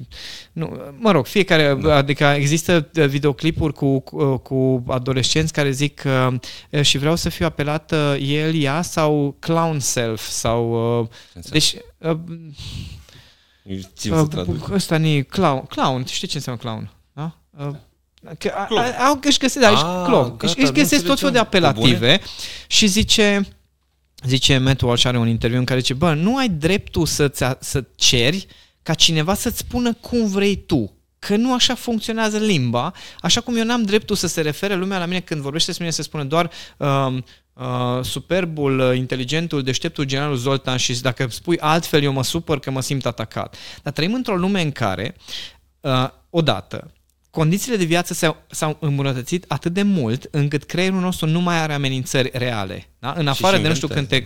Da. Suntem obișnuiți să fim în suferință, suntem obișnuiți să fim într-o constantă luptă pentru supraviețuire. Creierul nostru n-a evoluat de foarte multe mii de ani partea emoțională și încă nu suntem capabili să reglăm procesul acesta. Să ai un pic de valoarea consecințelor, un pic de gândire mai Știi, mai inclusivă. Obiectivitate. Obiectiv, hai să spunem obiectivitate sau acea gândire critică în care, bă, nu mă, mă puțin, uh, bă, tu ai organe masculine, cum să spun ea? Așa simt eu. Păi, dar semn că realitatea nu este după cum simți tu. Știi? Dar a, fapte, aici, am, da, aici am ajuns. Adică... Și din păcate toată, uh, toată tendința asta, unu, n-ai de lucru, deci când n-ai de lucru gen, nu ai o preocupare care să-ți consume energia, care să-ți consume resursele mentale, către care să visezi, către care să planifici, către care să lucrezi, stai și gândești, frate, sau ce puțin asta e impresia ta. Da? În general, gândești și îți vin tot felul de idei, după care te uiți pe social media și îți vin mai multe idei și ți se insuflă tot felul de curente din astea de gândire în care treptat, la nivel subconștient colectiv, tâmpim, frate. Există studii care arată că ne scade IQ-ul cu câte 3 puncte pe deceniu, din anii 80 încoace. Ajungem să fim retardați în câțiva, adică în niște, în niște decenii, da. da?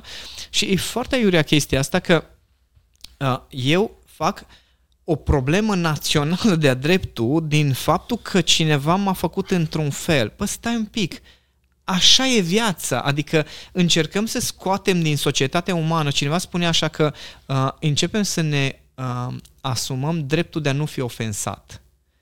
Nu există dreptul de a nu fi ofensat, că eu am dreptul ca toată lumea să se comporte cu mine doar cum vreau eu, doar să-mi spună ce vreau eu, doar cu atitudinea pe care o vreau eu și ghice, tot găsesc ceva de ah, care să mă leg, știi? Și asta, asta nu înțeleg oamenii că, ok, nu este frumos, într-adevăr, nu este frumos să-ți bagi joc de cineva. Da? Corect. Cred că cu, cu chestia să suntem de acord cu toții care un pic gândim. Bă, nu e frumos să, dacă vezi că pe cineva deranjează ceva, să insiști pe acel ceva. Dar nu e frumos. Nu e, cum zic, e o chestie de empatie simplă. Da? Uh, dacă vezi că cineva are un punct sensibil, poate e chiar bine să ajuți omul ăla să-l depășească, să-i oferi un context de iubire necondiționată, să-i oferi un context de susținere. Bă, dar când omul ăla vine și începe să aibă pretenții, bă frate, lasă-mă un pic să te chinui. Adică, și ce, acum, în glumă, dar hai să zicem doar în glumă, uh, le zic oamenilor, mă, când cineva insistă să sufere, ajutați-l, mă. Să sufere. Păi, serios, e da. Adică că despre ce vorbim? Am citit într-o carte de-a lui Cezar Milan. Cezar Milan e tipul cu dresajul câinilor, cu uh, modul de control asertiv și așa mai departe din America și referitor de bullying, zicea că este foarte normal în haită, el studiază foarte mult și se întoarce la rădăcini întotdeauna. Acolo avem acolo, și noi rădăcini, exact. Și noi le avem. Și asta în haită, așa se stabilesc ierarhiile. Deci, lupoaica naște 3-5 pui, nu ea decide cine va ajunge lider. Ei se bat între ei, se luptă, se mușcă, uneori exagerează uh-huh. și atunci ea reacționează. Intervine. Pentru că, asta ca o paranteză, Uh, zicea că suntem singurele animale care ascultăm de lideri agresivi. Și când haită, un lider agresiv este omorât sau eliminat. Uh-huh. De aceea sunt normale în haită, inclusiv uh, lupoaica să-și omoare unul din pui. Uh-huh. De ce? Pentru că Încalcă are o, niște devie, reguli. are o deviere, ceva, vorbim uh, strict, uh, o problemă clară în căpuț acolo, logică. da, adică e agresiv fără motiv, Și o să strice haita dacă nu e da, eliminat. și îl omoară. Da? Acum noi nu suntem într-acolo, nu mergem, dar putem să o transpunem oarecum în uh, niște idei, niște o viziune, cum o vezi, da? Și anume, nu omoară nimeni pe nimeni, dar unul la mână, hai să te las să stabilești tu ierarhia în societate, care înseamnă la școală, la grădiniță, nu dăm în cap, repet, nu se ajunge nu, acolo. Și, și din contră intervenim dacă sunt asemenea situații. Corect, adică că nu de permiți. avem un sistem acolo, avem niște profesori, avem părinți, avem asociații, avem oameni și tot așa. Dar nu, deci nu le exagerăm, nu suntem în natură, în haită, dar hai să luăm de acolo niște informații să vedem dacă natura așa funcționează de milioane de ani. Și uite că a funcționat bine și merge în continuare. Și o să rămână și după noi și o aici. să rămână și după noi. Nu cumva, hai să ne mai uităm un pic cum funcționează lucrurile acolo și să nu ne mai ofilim atâta. E normal ca doi copii, doi pui, ca să-i numim așa, să se bată. Și da, și doi nu oameni, le doi punem maturi. cuțitul în mână. Da. Da? Dar faptul că a tras de ureche, de păr, de codițe, bă, bă bune, și noi luam un șut în fund. Uite, Nu? iată, s- sunt părinți care uh, atunci când vine vorba de certuri se ascund. Copiii mergeți la voi în cameră, noi mergem în bucătărie și ne certăm și au senzația că pentru că nu se ceartă de protejează. față cu copii, da, se, îi protejează. Dar de fapt ce ar trebui să învețe copiii ăia dintr-o ceartă este că există conflicte umane, pentru că nu o să poți niciodată într-o viață să n-ai conflicte cu oamenii. Adică ceva nu e ok în creierul tău dacă n-ai conflicte deloc, da? Nici interioare, nici exterioare. Ori e sfânt, nu zic nu, dar probabil e excepție, da? Uh, dar conflicte o să fie și dacă tu niciodată nu-i arăți unui copil că este normal să ai conflicte și cum se gestionează un conflict, un conflict sau cum se transformă chiar în ceva constructiv din care să învățăm ceva, să stabilim noile reguli, nou nivel, dacă tu nu arăți chestia asta, el tot ce o să învețe e că trebuie să ascunzi conflicte, o să se sperie în fața oricărui conflict că nu știe cum să gestioneze și o să ajungă ca mine. Adică eu am fost super timid. Adică mie mi-a luat niște ani de zile să învăț să-mi spun părerea. Știi cu ce a început? Că încep să urlu. Efectiv, a trebuit să încep să urlu. Nu știu că știți sentimentul... Um, mă rog, eu când am început să învăț cu capul sub, a, în, cu capul sub apă, trebuie să sufle af- afară aerul, da. da? Bă, nu puteam. Și știi ce trebuia să fac sub apă? Așa urlam ca să iasă aerul din plămâni. Bă, luam aer și urlam. Încă dacă nu not o Am perioadă și aceeași mă problemă și eu, o să încerc să vedem. Așa am rezolvat-o. Încă, dacă nu în o vreme, s-ar putea să trebuiască să încep în felul acesta.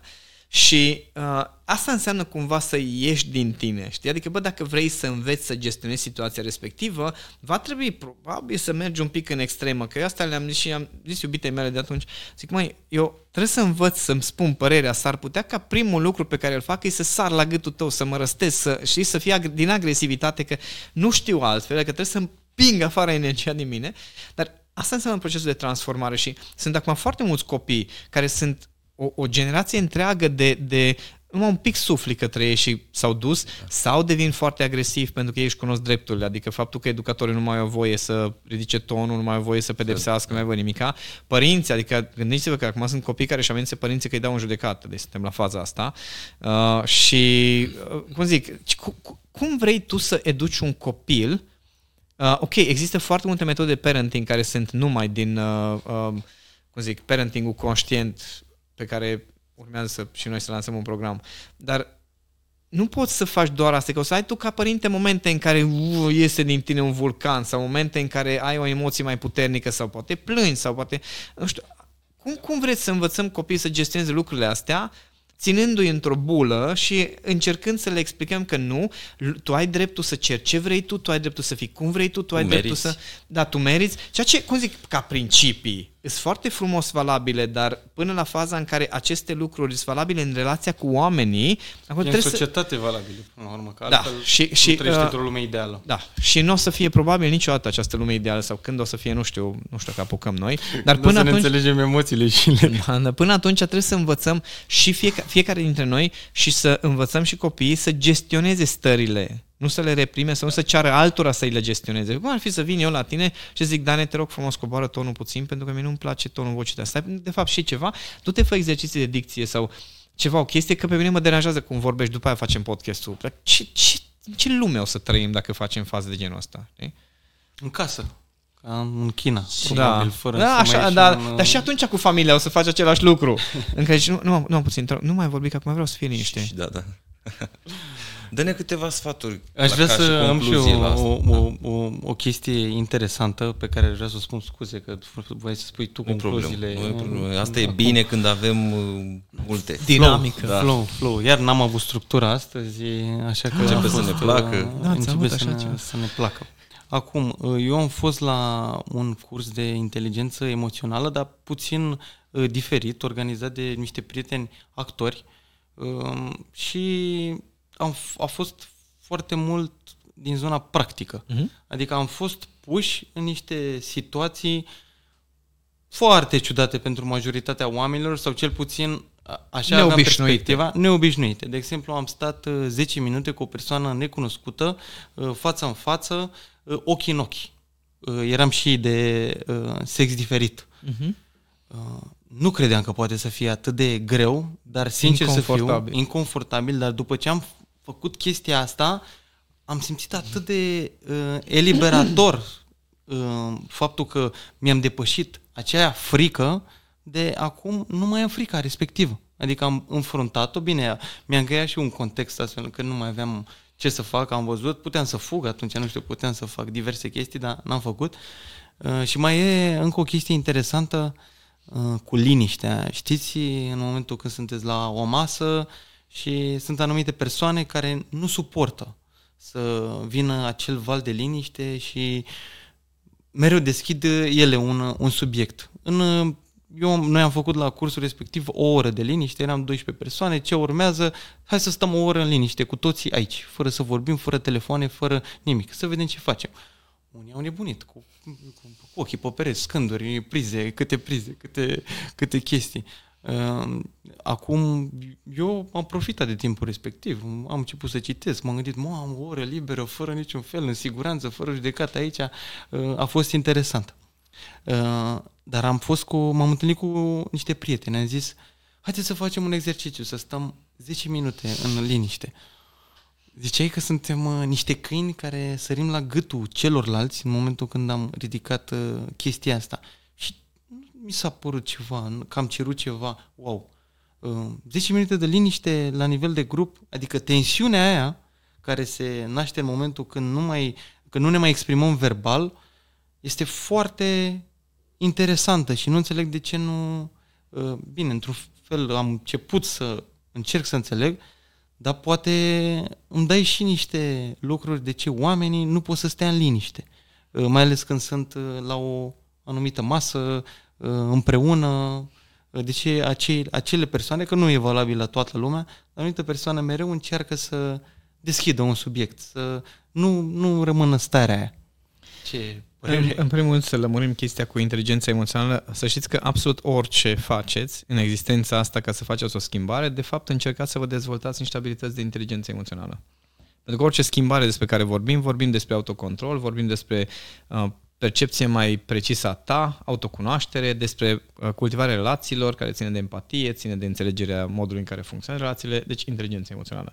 Doar că dezvoltarea inteligenței emoționale intenționată înseamnă să ai un scop să dezvolți abilitățile de inteligență emoțională. Și atunci, genul acesta de cursuri, da, te ajută să experimentezi cu lumea emoțională, să experimentezi cu anumite abilități pe care le ai, dar nu sunt intenționate să-ți dezvolte inteligența emoțională per se, ci doar te pun în legătură cu lumea ta emoțională și te ajută să gestionezi anumite aspecte.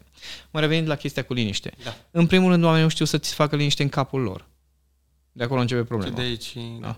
De acolo, și în momentul în care tu nu poți să stai cu tine așa, pur și simplu să te simți confortabil în capul tău, stai pe o bancă și pur și simplu să te uiți sau acasă pe un scaun sau ceva, de acolo derivațiile sunt destul de serioase, pentru că e ca și cum te stresezi singur, pui singur presiune pe tine, vorbești urât singur în capul tău, vorbești despre alții urât în capul tău și când ajungi într-un context în ăsta în care e ca și cum dacă tu stai în liniște când să alții, e ca și cum toți îți văd ție gândurile, ceea ce e și real de altfel. Creierul nostru chiar le citește. Toți îți văd stările, toți văd prin ce treci un moment de vulnerabilitate foarte mare. Adică mai ușor este să iei cuvântul și să fii în centru atenției când tu controlezi despre ce se discută și ce imagine oferi celorlalți, decât să stai în liniște și să riști ca toată lumea să uită la tine și să vadă tot felul de chestii. Interesant. Am înțeles, îmi e clar, mulțumesc. Zoltan, ce vrei să spui, Dan? Eu mai am o idee, dacă mai avem timp, din nu știu cât a și trecut. după aia trimit, uh, trimitem concluziile. Uh, nu, pe asta, asta m-ar interesa. O concluzie la ceea ce am discutat uh, astăzi. Câteva sfaturi, câteva exemple concrete, mici chestii, gen nu știu, vreau să fie chestii practice, eu sunt obsedat de treaba eu, asta. Eu nu știu să mai fac concluzii aici, cred că Zoltan, dacă ne poți... O să te fac eu, da. Te, ceva... o să fac un exemplu practice. ca să definesc la ce mă gândesc și după aia ă, te las pe tine. Mici chestii practice, cum ajută oamenii, cei care au urmărit podcastul, dacă acum cineva le taie calea cu mașina și simt nevoia să urle, să înjure, să gesticulezi. Adică a apărut emoția, bun, toți o avem, știm uh-huh. că emoțiile nu pot fi controlate, ele prima dată apar uh-huh. și după aia intră raționalul în joc, da? care el ori caută justificări, asta am învățat, și anume, păi de-aia l-am înjurat că el mi-a tăiat calea, a simțit o nedreptate merită. socială, merită, dar de fapt nu ține cont că e ființă rațională și uh, ar trebui să facă poate fix opusul și să zică poate săracul mi-a tăiat calea că se duce în spate, are... Păi asta m-a ajutat la ceea ce ai tu aseară, dar am intervenit, dar o spun acum, pe mine exercițiul ăsta m-a ajutat și zic așa, când îmi taie calea, poate are un copil în mașină, bolnav, și se duce cu el la urgență. Știi că e puțin probabil. E, e puțin probabil, dar pe mine m-a ajutat. Instant, instant mă liniștește și îmi schimbă optica sau cum am zis eu, poate săracul se, schimbă, se da. duce, da. i-a spus cineva că soția îl înșală și e cu altcineva și du-te cu acolo. Da. Și eu dacă îmi fac astea două exerciții, deja simt compasiune. Intervin și eu puțin aici, Daniel, că cred că da? e interesant, m-a ajutat în relația de cuplu, de fapt nu practicând de mult timp, dar ne ajută că în orice relație de cuplu există conflicte. Uh, mici, mari, depinde. Uh, și în momentul când apare acel conflict, în funcție de conflict, tensiunile sunt mai mari sau mai mici. Uh, și nu prea e bine să ne nu știu, să comunicăm în stările alea de emoție și de conflict. Așa că pauză. Noi luăm 10 minute, uh, pauză și uh, lăsăm emoțiile să piardă puțin din putere, că până la urmă sunt așa le simt eu în interiorul meu. Dar când e pauză. Da, mă acaparează. Tu da, tu da, curios femeia cum simte. Eu nu cred că simte la fel. no, Asta no. dă-ne tu aici o, ca și concluzie, dă-ne sfaturi, Am dă-ne început chestii să practice, să vedem. Da, ea nu deci, prea convine, într-adevăr. Pa, ca o paranteză, funcționăm foarte diferit. În primul rând, oamenii de la unul la altul, dar femeile cu bărbații funcționează foarte diferit. Adică bărbații prelucrează cortizolul, hormonul stresului, prin dopamină și testosteron. Adică noi uh, ne retragem în singurătate sau intrăm în zona competitivă, jucăm un fotbal sau facem sex și stresul se duce. Ele, în schimb, prelucrează stresul prin oxitocină, care înseamnă conexiune emoțională. Noi facem ordine în mintea noastră singur gândind, ele fac ordine vorbind. Și atunci ele, ea vine și eu trebuie să vorbesc ca să fac ordine și tu zici mie îmi trebuie liniște ca să pot fac ordine. Da, da. Aici, aici e jocul, că suntem atât de diferiți și în același timp complementari, noi suntem obișnuiți să nu exprimăm deloc, neîntâmplător trăim mai puțin, da? ținem în noi foarte multe lucruri, nu suntem obișnuiți să exprimăm lucruri și atunci uh, uh, ținem în noi, ele au nevoie să exprime, noi nu le ascultăm, că zicem, bă, du-te și tu rezolvă singură probleme așa cum o fac și eu și ea zice, nu, noi doi trebuie să vorbim. Și aici e veșnic conflict. Adică amândoi trebuie să înțeleagă că ea are nevoie să vorbească și tu ai nevoie să faci ordine. Și atunci cumva cineva trebuie să inițieze o, o înțelegere și numai puțin. Lasă-mă 5 minute să gândesc un pic, vine înapoi pe cuvânt, după discutăm, de exemplu. Dar să, după aia să vin înapoi. Da. Da, nu, nu, nu, să da? fugi. Deci vin apoi și după aia discutăm și atunci putem să facem ordine. Și ție, într-adevăr, pe tine te ajută. Ea în timpul ăsta e ceva de genul, ok, hai că 5 minute poți să rapt, că de 20 de ani cum n-am vorbit. Sau, mă rog, niște ani de zile. M-am regăsit, m-am da. regăsit da? și A, Asta e ideea. Și e, e, ce, ce este uh, cel mai periculos lucru într-o de cuplu este că ne așteptăm ca celălalt să funcționeze cum funcționez eu. Și nu este așa. Și atunci dacă înțelegem și suntem un pic mai atenți să vedem cum funcționăm, o să ne fie mult mai ușor să ne înțelegem după aia. De asta ziceam că nu e așa de greu să înțelegi cum funcționează o femeie, doar că trebuie să înțelegi psihologia feminină, tipic feminină. Creierul nostru e construit exact la fel, avem același părți, că acum există discuții, dar avem același creier, toți suntem la fel. Nu, nu suntem la fel. Pentru că în creierul femeilor anumite părți sunt mult mai active. În creierul bărbaților alte părți sunt mai active și foarte fain ne completăm. Da? Noi fizic suntem capabili să ducem anumite lucruri, ele sunt fizic și emoțional capabili să ducă alte lucruri. Deci suntem foarte diferiți. Da? Pe noi, faptul că suntem rupți de lumea emoțională ne ajută să ne ținem de o treabă până la capăt, fără să fim deviați. Pe ele le ajută că pe parcurs să ține cont de alții. Noi nu ținem cont deloc de alții când mergem pe o direcție, ele țin cont doar de alții și nu mai merg pe direcție. Și atunci, combinație ideală, dar aici e lecția. Da? Și la exemplu meu cu mașina care stai calea sau nedreptatea da, socială. Scuze că v-am întrerupt de la concluzii, că asta, cu asta când simți, da. ce faci? Acum, știi cum e? Eu am avut o... Eu sunt foarte războinic în mine. Deci mi-a luat ani de zile să împotolesc războinicul, dar numai în mine. Da? Deci eu am, am crescut cu, apropo de copilăria grea și așa, tare a fost afectată, acum o povestesc. Um, am avut doi părinți alcoolici, da? Și mama și tata, amândoi. Până la o vârstă, până am împlinit eu 21 de ani, de atunci amândoi sunt niște îngerași și iubesc foarte mult, îi respect, avem o relație foarte faină. Până atunci însă au fost niște probleme. Mama mea devenea mega pasivă în momentul în care se îmbăta și tata devenea super agresiv. Nu fizic, nu ne bătea, am mai un pahar de perete, mai un cuțit în masă, dar nu foarte frecvent, da? dar se certa non pe tot felul de subiecte. Adică orice spuneai, nu, nu ieșai câștigător din treaba aia. Da, și în mine s-a format un obicei foarte crâncen, pe de o parte, în capul meu sunt foarte agresiv pentru că în continuu eram în luptă cu el, dar nu puteam să exprim chestia respectivă pentru că în momentul în care o exprimam, o încasam. Doar emoțional, nu era nimic fizic, dar nu nu aveam. No, și s-a form- a rămas obiceiul ăsta în capul unde merg pe stradă și tăcă, tăcă, tăcă, tăcă, uite la ăla, pot să fac așa ceva. Mai ales când înce- înveți să și observ, mai ales când și înțelegi o grămadă de lucruri, în primii ani de practică a fost foarte greu. Și la un moment dat, iubita mea cam e pentru mine întruparea înțelepciunii și în momentul în care aveam nu știu ce mă legase iarăși de cineva care a făcut nu știu ce pe acolo prin parc și zice, ea, zice lasă-i pe oameni în pace, mă. No, și fraza aia și intonația aia am fixat-o în capul meu.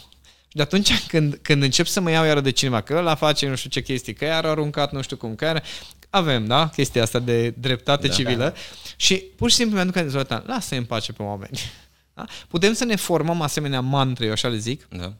că practic în momentul în care vine vorba de stări, modelul pe care îl predau eu se numește 6 seconds, 6 secunde. Pentru că chimicalele din creier care generează emoții durează maximum 6 secunde în sânge. Da? Aia înseamnă că în mod normal, în maxim 6 secunde, ai putea să-ți revii din orice stare. Wow. Da. Tare. Maxim, da? Maxim. Deci nu ai nevoie de 10 minute. Dar, dar noi avem niște structuri care mențin, de exemplu, faptul că tu argumentezi starea pe care o ai, menține starea în continuare sau reia starea mai exact, nu menține, că noi nu avem stări constante, nu avem, noi nu avem stabilitate în stări nici în bine, nici în rău. Corect. Suntem fluctuanți, da? De 5 ori pe secundă creierul nostru scanează tot ce se află în jurul nostru. 5 ori pe secundă aveți ocazia să o luați razna, da? De 5 ori pe secundă ai ocazia să schimbi starea, să-ți muți atenția la altceva. Dar dacă vrei să lucrezi cu sistemul ăsta, de fapt sunt trei elemente principale. Și aici o să vin cu recomandările, cu concluziile. Cele trei elemente principale e partea emoțională care generează reacția pe baza unor asocieri subconștiente. N-ai ce să faci, că nu ai acces la butonașe, da? Partea mentală la care vezi gândurile care vin, în pare, e aproape instantaneu procesul, dar e un pic decalat, și corpul fizic, la care e instantaneu procesul. Adică emoțiile noastre se văd pe corpul fizic, mimică, modul da. în care gesticulezi, ținută. Da? da? Bun. Ăsta e sistemul în care lucrăm noi în inteligență emoțională, de fapt. Adică ce faci este că observi pe corpul tău sau în mintea ta că ceva s-a schimbat, că nu vezi direct emoția în sine. Da? Și ce ai de făcut e să reglezi sistemul prin corpul tău fizic și uh, mintea ta, da? gândurile tale. Atunci, acest gen de mantre cu care îți umpli gândurile să nu mai ai loc de altceva, sunt foarte utile, pentru că e ca și cum vine, da, da, ăla, no, da, lasă-l în pace pe om. Păi da, mă, dar eu lasă în pace, no, da, lasă-l în pace pe om. Și în momentul în care îți repeți o idee de genul acesta, sunt foarte multe variante. Nu vă recomand autosugestiile în uh, stilul clasic, sunt milionar, sunt milionar. Ah, Aia, eu folosesc stop. Stop, stop, stop. stop, stop, da, stop, stop. Numai că vezi că stop de foarte multe ori este o formă de reprimare, pentru că e ca și cum vine și un mesaj. Emoțiile sunt o informație da. din partea subconștientă. Nu îi spune stop, spune ok, am înțeles. Ok, am înțeles. Da, corect. Da? Am, am primit mesajul, poți să te potolești. Știi? Ceva de genul ăsta. Da. Pentru că altfel avem tendința să reprimăm, mai ales noi bărbații. Nu, trebuie să scăpăm de ele. Nu, frate, ești acolo, e ok, înțeleg, poți să continuăm treabă. Okay? Și atunci nu, nu, e o, nu se creează tensiunea. Și antrenamentul de bază pentru dezvoltarea inteligenței emoționale pe care oricine poate să o facă și cu asta se începe, nu este că atunci când te enervezi să te calmezi. Că multă lume mi zice, uite, Zotea, cum, cum poți să fac să nu mă enervez? Nu poți. Zic că nu poți, că dacă ești obișnuit să te enervezi, nu poți să nu te enervezi. Da? Tu trebuie să rescrii niște șabloane. Adică noi vedem așa, eram calm, m-am enervat. Dar nu e așa, nu este cum eram calm, m-am enervat. Ci este, eram calm, am văzut că, am început să mă gândesc, m-am tensionat, de acolo m-am gândit că și am început să escaladez prin niște chestii și am ajuns să mă enervez. E un proces, dacă dai un zoom in, poți să dai zoom in până la ce se întâmplă în 5 ori pe secundă. Da? Atât, de, atât de zoom in poți să dai. Ei, nu-i cazul, dar dacă tu vrei să intervii oriunde în procesul acesta, adică să nu te mai enervezi, trebuie să vezi care e procesul. Exact ca și într-un business. E același lucru. Tu, rez, uh, financiar, câți bani ai în cont, e o consecință. Da? E un rezultat. Bun, consecința aia se generează în timp prin niște acțiuni. Nervii sunt o consecință. Se generează prin niște acțiuni interioare, uh, interioare gânduri și exterioare comportament. Ei, dacă tu nu știi să reglezi acele procese interioare și exterioare, rezultatul o să fie în continuare. Atunci, ăsta e primul lucru pe care fiecare ar trebui să-l facă, sunt pauzele de conștientizare. Ce înseamnă asta? Dacă tu vrei ca la nivelul creierului să creezi o breșă prin care să poți să intervii când vrei tu, da? pentru că asta înseamnă autocontrol la nivel ideal, că poți să intervii când vrei tu, tu trebuie să explici creierului tău că ai nevoie să te lase să intervii, că nu e ca și cum când ai reacții intense vine creierul zice, tu Zim și mie, ce părere ai despre... Bă, ăsta e urs sau nu e urs? E urs, căprioara, hai să mergem pe Google să vedem. Nu așa funcționează. Băi, pare urs, am luat-o la fugă. Te treci după 2 km. Știi? No, și dacă vrem să putem interveni aceste pauze de conștientizare, trebuie să devină un antrenament constant. Și nu trebuie mai mult de 10 secunde. E o chestie în care, de exemplu, după ce am terminat aici noi podcastul, ne oprim și chestia de, ok, na, bun, mergem, da? Ok, stai un pic tu cu tine, 10 secunde te gândești, ok, unde mă duc? Mă duc până la mașină, poate mai ai un pic de apă, mă duc, vorbesc, așa, ok. E ca și cum îți așezi următoarea etapă, știi? O pregătești, dar într-un mod conștient, intenționat. Nu e o chestie, ok, eu trebuie să plec. Asta e reactivitate și noi cultivăm foarte mult reactivitate în ziua de astăzi. Apropo de organizare, nu ai cum să te reorganizezi decât dacă poți să iei pauzele în care să te reorganizezi. Vreau să am mai mult timp. Păi va trebui să aloci din timpul puțin pe care îl ai să te organizezi. No, la fel și cu inteligența emoțională. Și pauzele astea conștiente, ajungi acasă, înainte să intri pe ușă, poți să te oprești 10 secunde și zici, ok, urmează să mă întâlnesc cu familia mea, hai să chill, a fost o zi grea, mai am rezolvat, ok, putem să lăsăm, intru. Alea sunt pauzele în care tu, de fapt, oprești fluxul ăla din care ești în mod normal și zici, ok, hai să hai, dăm voie un pic să așez și să am și eu un cuvânt de spus în chestia asta te pui în mașină înainte să pornești, stai 10 secunde, dăm voie un pic să-mi dau și știu că intru în traficul ăsta, iar o să am tendința să mă nervez. Putem astăzi să, știi, hai să... Dar asta înseamnă să oprești un pic, oprești un pic, oprești un pic. Da? Nu trebuie să fie ore de meditație. Degeaba, nu degeaba, dar aproape degeaba meditezi o oră seara dacă tu 16 ore te stresezi. E, e o, o, o balanță foarte dezechilibrată. Tare, da? Da. Deci astea cu pauze de conștientizare, să știți că ăsta, asta e, chiar o să-l încerc. E baza pe care puteți să construiți după aceea orice schimbare, pentru că după aia o să vedeți că vă vin stări, vă vin, o să apară momente în care se schimbă starea și apare așa o chestie, un moment de luciditate de genul vreau să mă enervez sau nu vreau să mă enervez. Deci, un pic cine acolo, știi, că până acum... Dar creierul tău se obișnuiește, că multă lume mă întreabă, Zotan, noi e razna, tot observ gândurile, emoțiile, comportamente, emoțiile altora, să nu, frate, nu fac chestia asta. Am lucrat mult, am lucrat niște ani de zile să instalez niște indicatori și în momentul în care starea mea e la plus 3 și începe să coboare și se apropie de plus 2 și se aprinde un becul estrogen, vezi că ești la plus 2 și de aici deja se ne întrebe câte minus. Sigur, vrei să facem asta?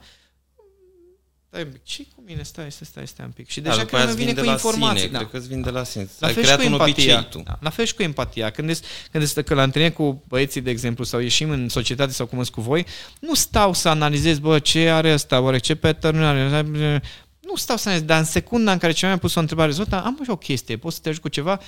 Z- ecranul, scannerul, ăsta ce are, știi, analiza respectivă, le-am pus cumva în niște, în niște forme în care să-mi folosească chestiile astea. Deci, tocmai asta, că sunt eu obsedat de sistematizare și de procese, tot aici nu mi-am făcut tot. sistem. Deci e sfatul mai pentru greu, mine cel puțin e foarte bun. Eu este cel mai greu apreciez. pentru că se petrece toate acolo, se petrece. E greu nu să le dat importanță. acolo. Deci nu i-am dat, de-aia, deci wow, ce să zic, mersi mult.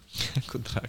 Uh, deci cam, cam asta mai? a fost, fie Asta a fost. Nu avem ce să mai concluzionăm. Mulțumim mult, Zoltan. Mersi și mult. noi o să sprijinim această, nu cred că e cauză, e pur și simplu, pentru mine e un vis, un obiectiv să fim cu toții mai bine mai bine, că despre, Foarte bine spus. despre când, asta e vorba. Când mai treci prin zona noastră, mai dă un semn. Vin direct aici în studio. Fac o pauză de conștientizare când intru în stat. Da, și trag pe dreapta și am...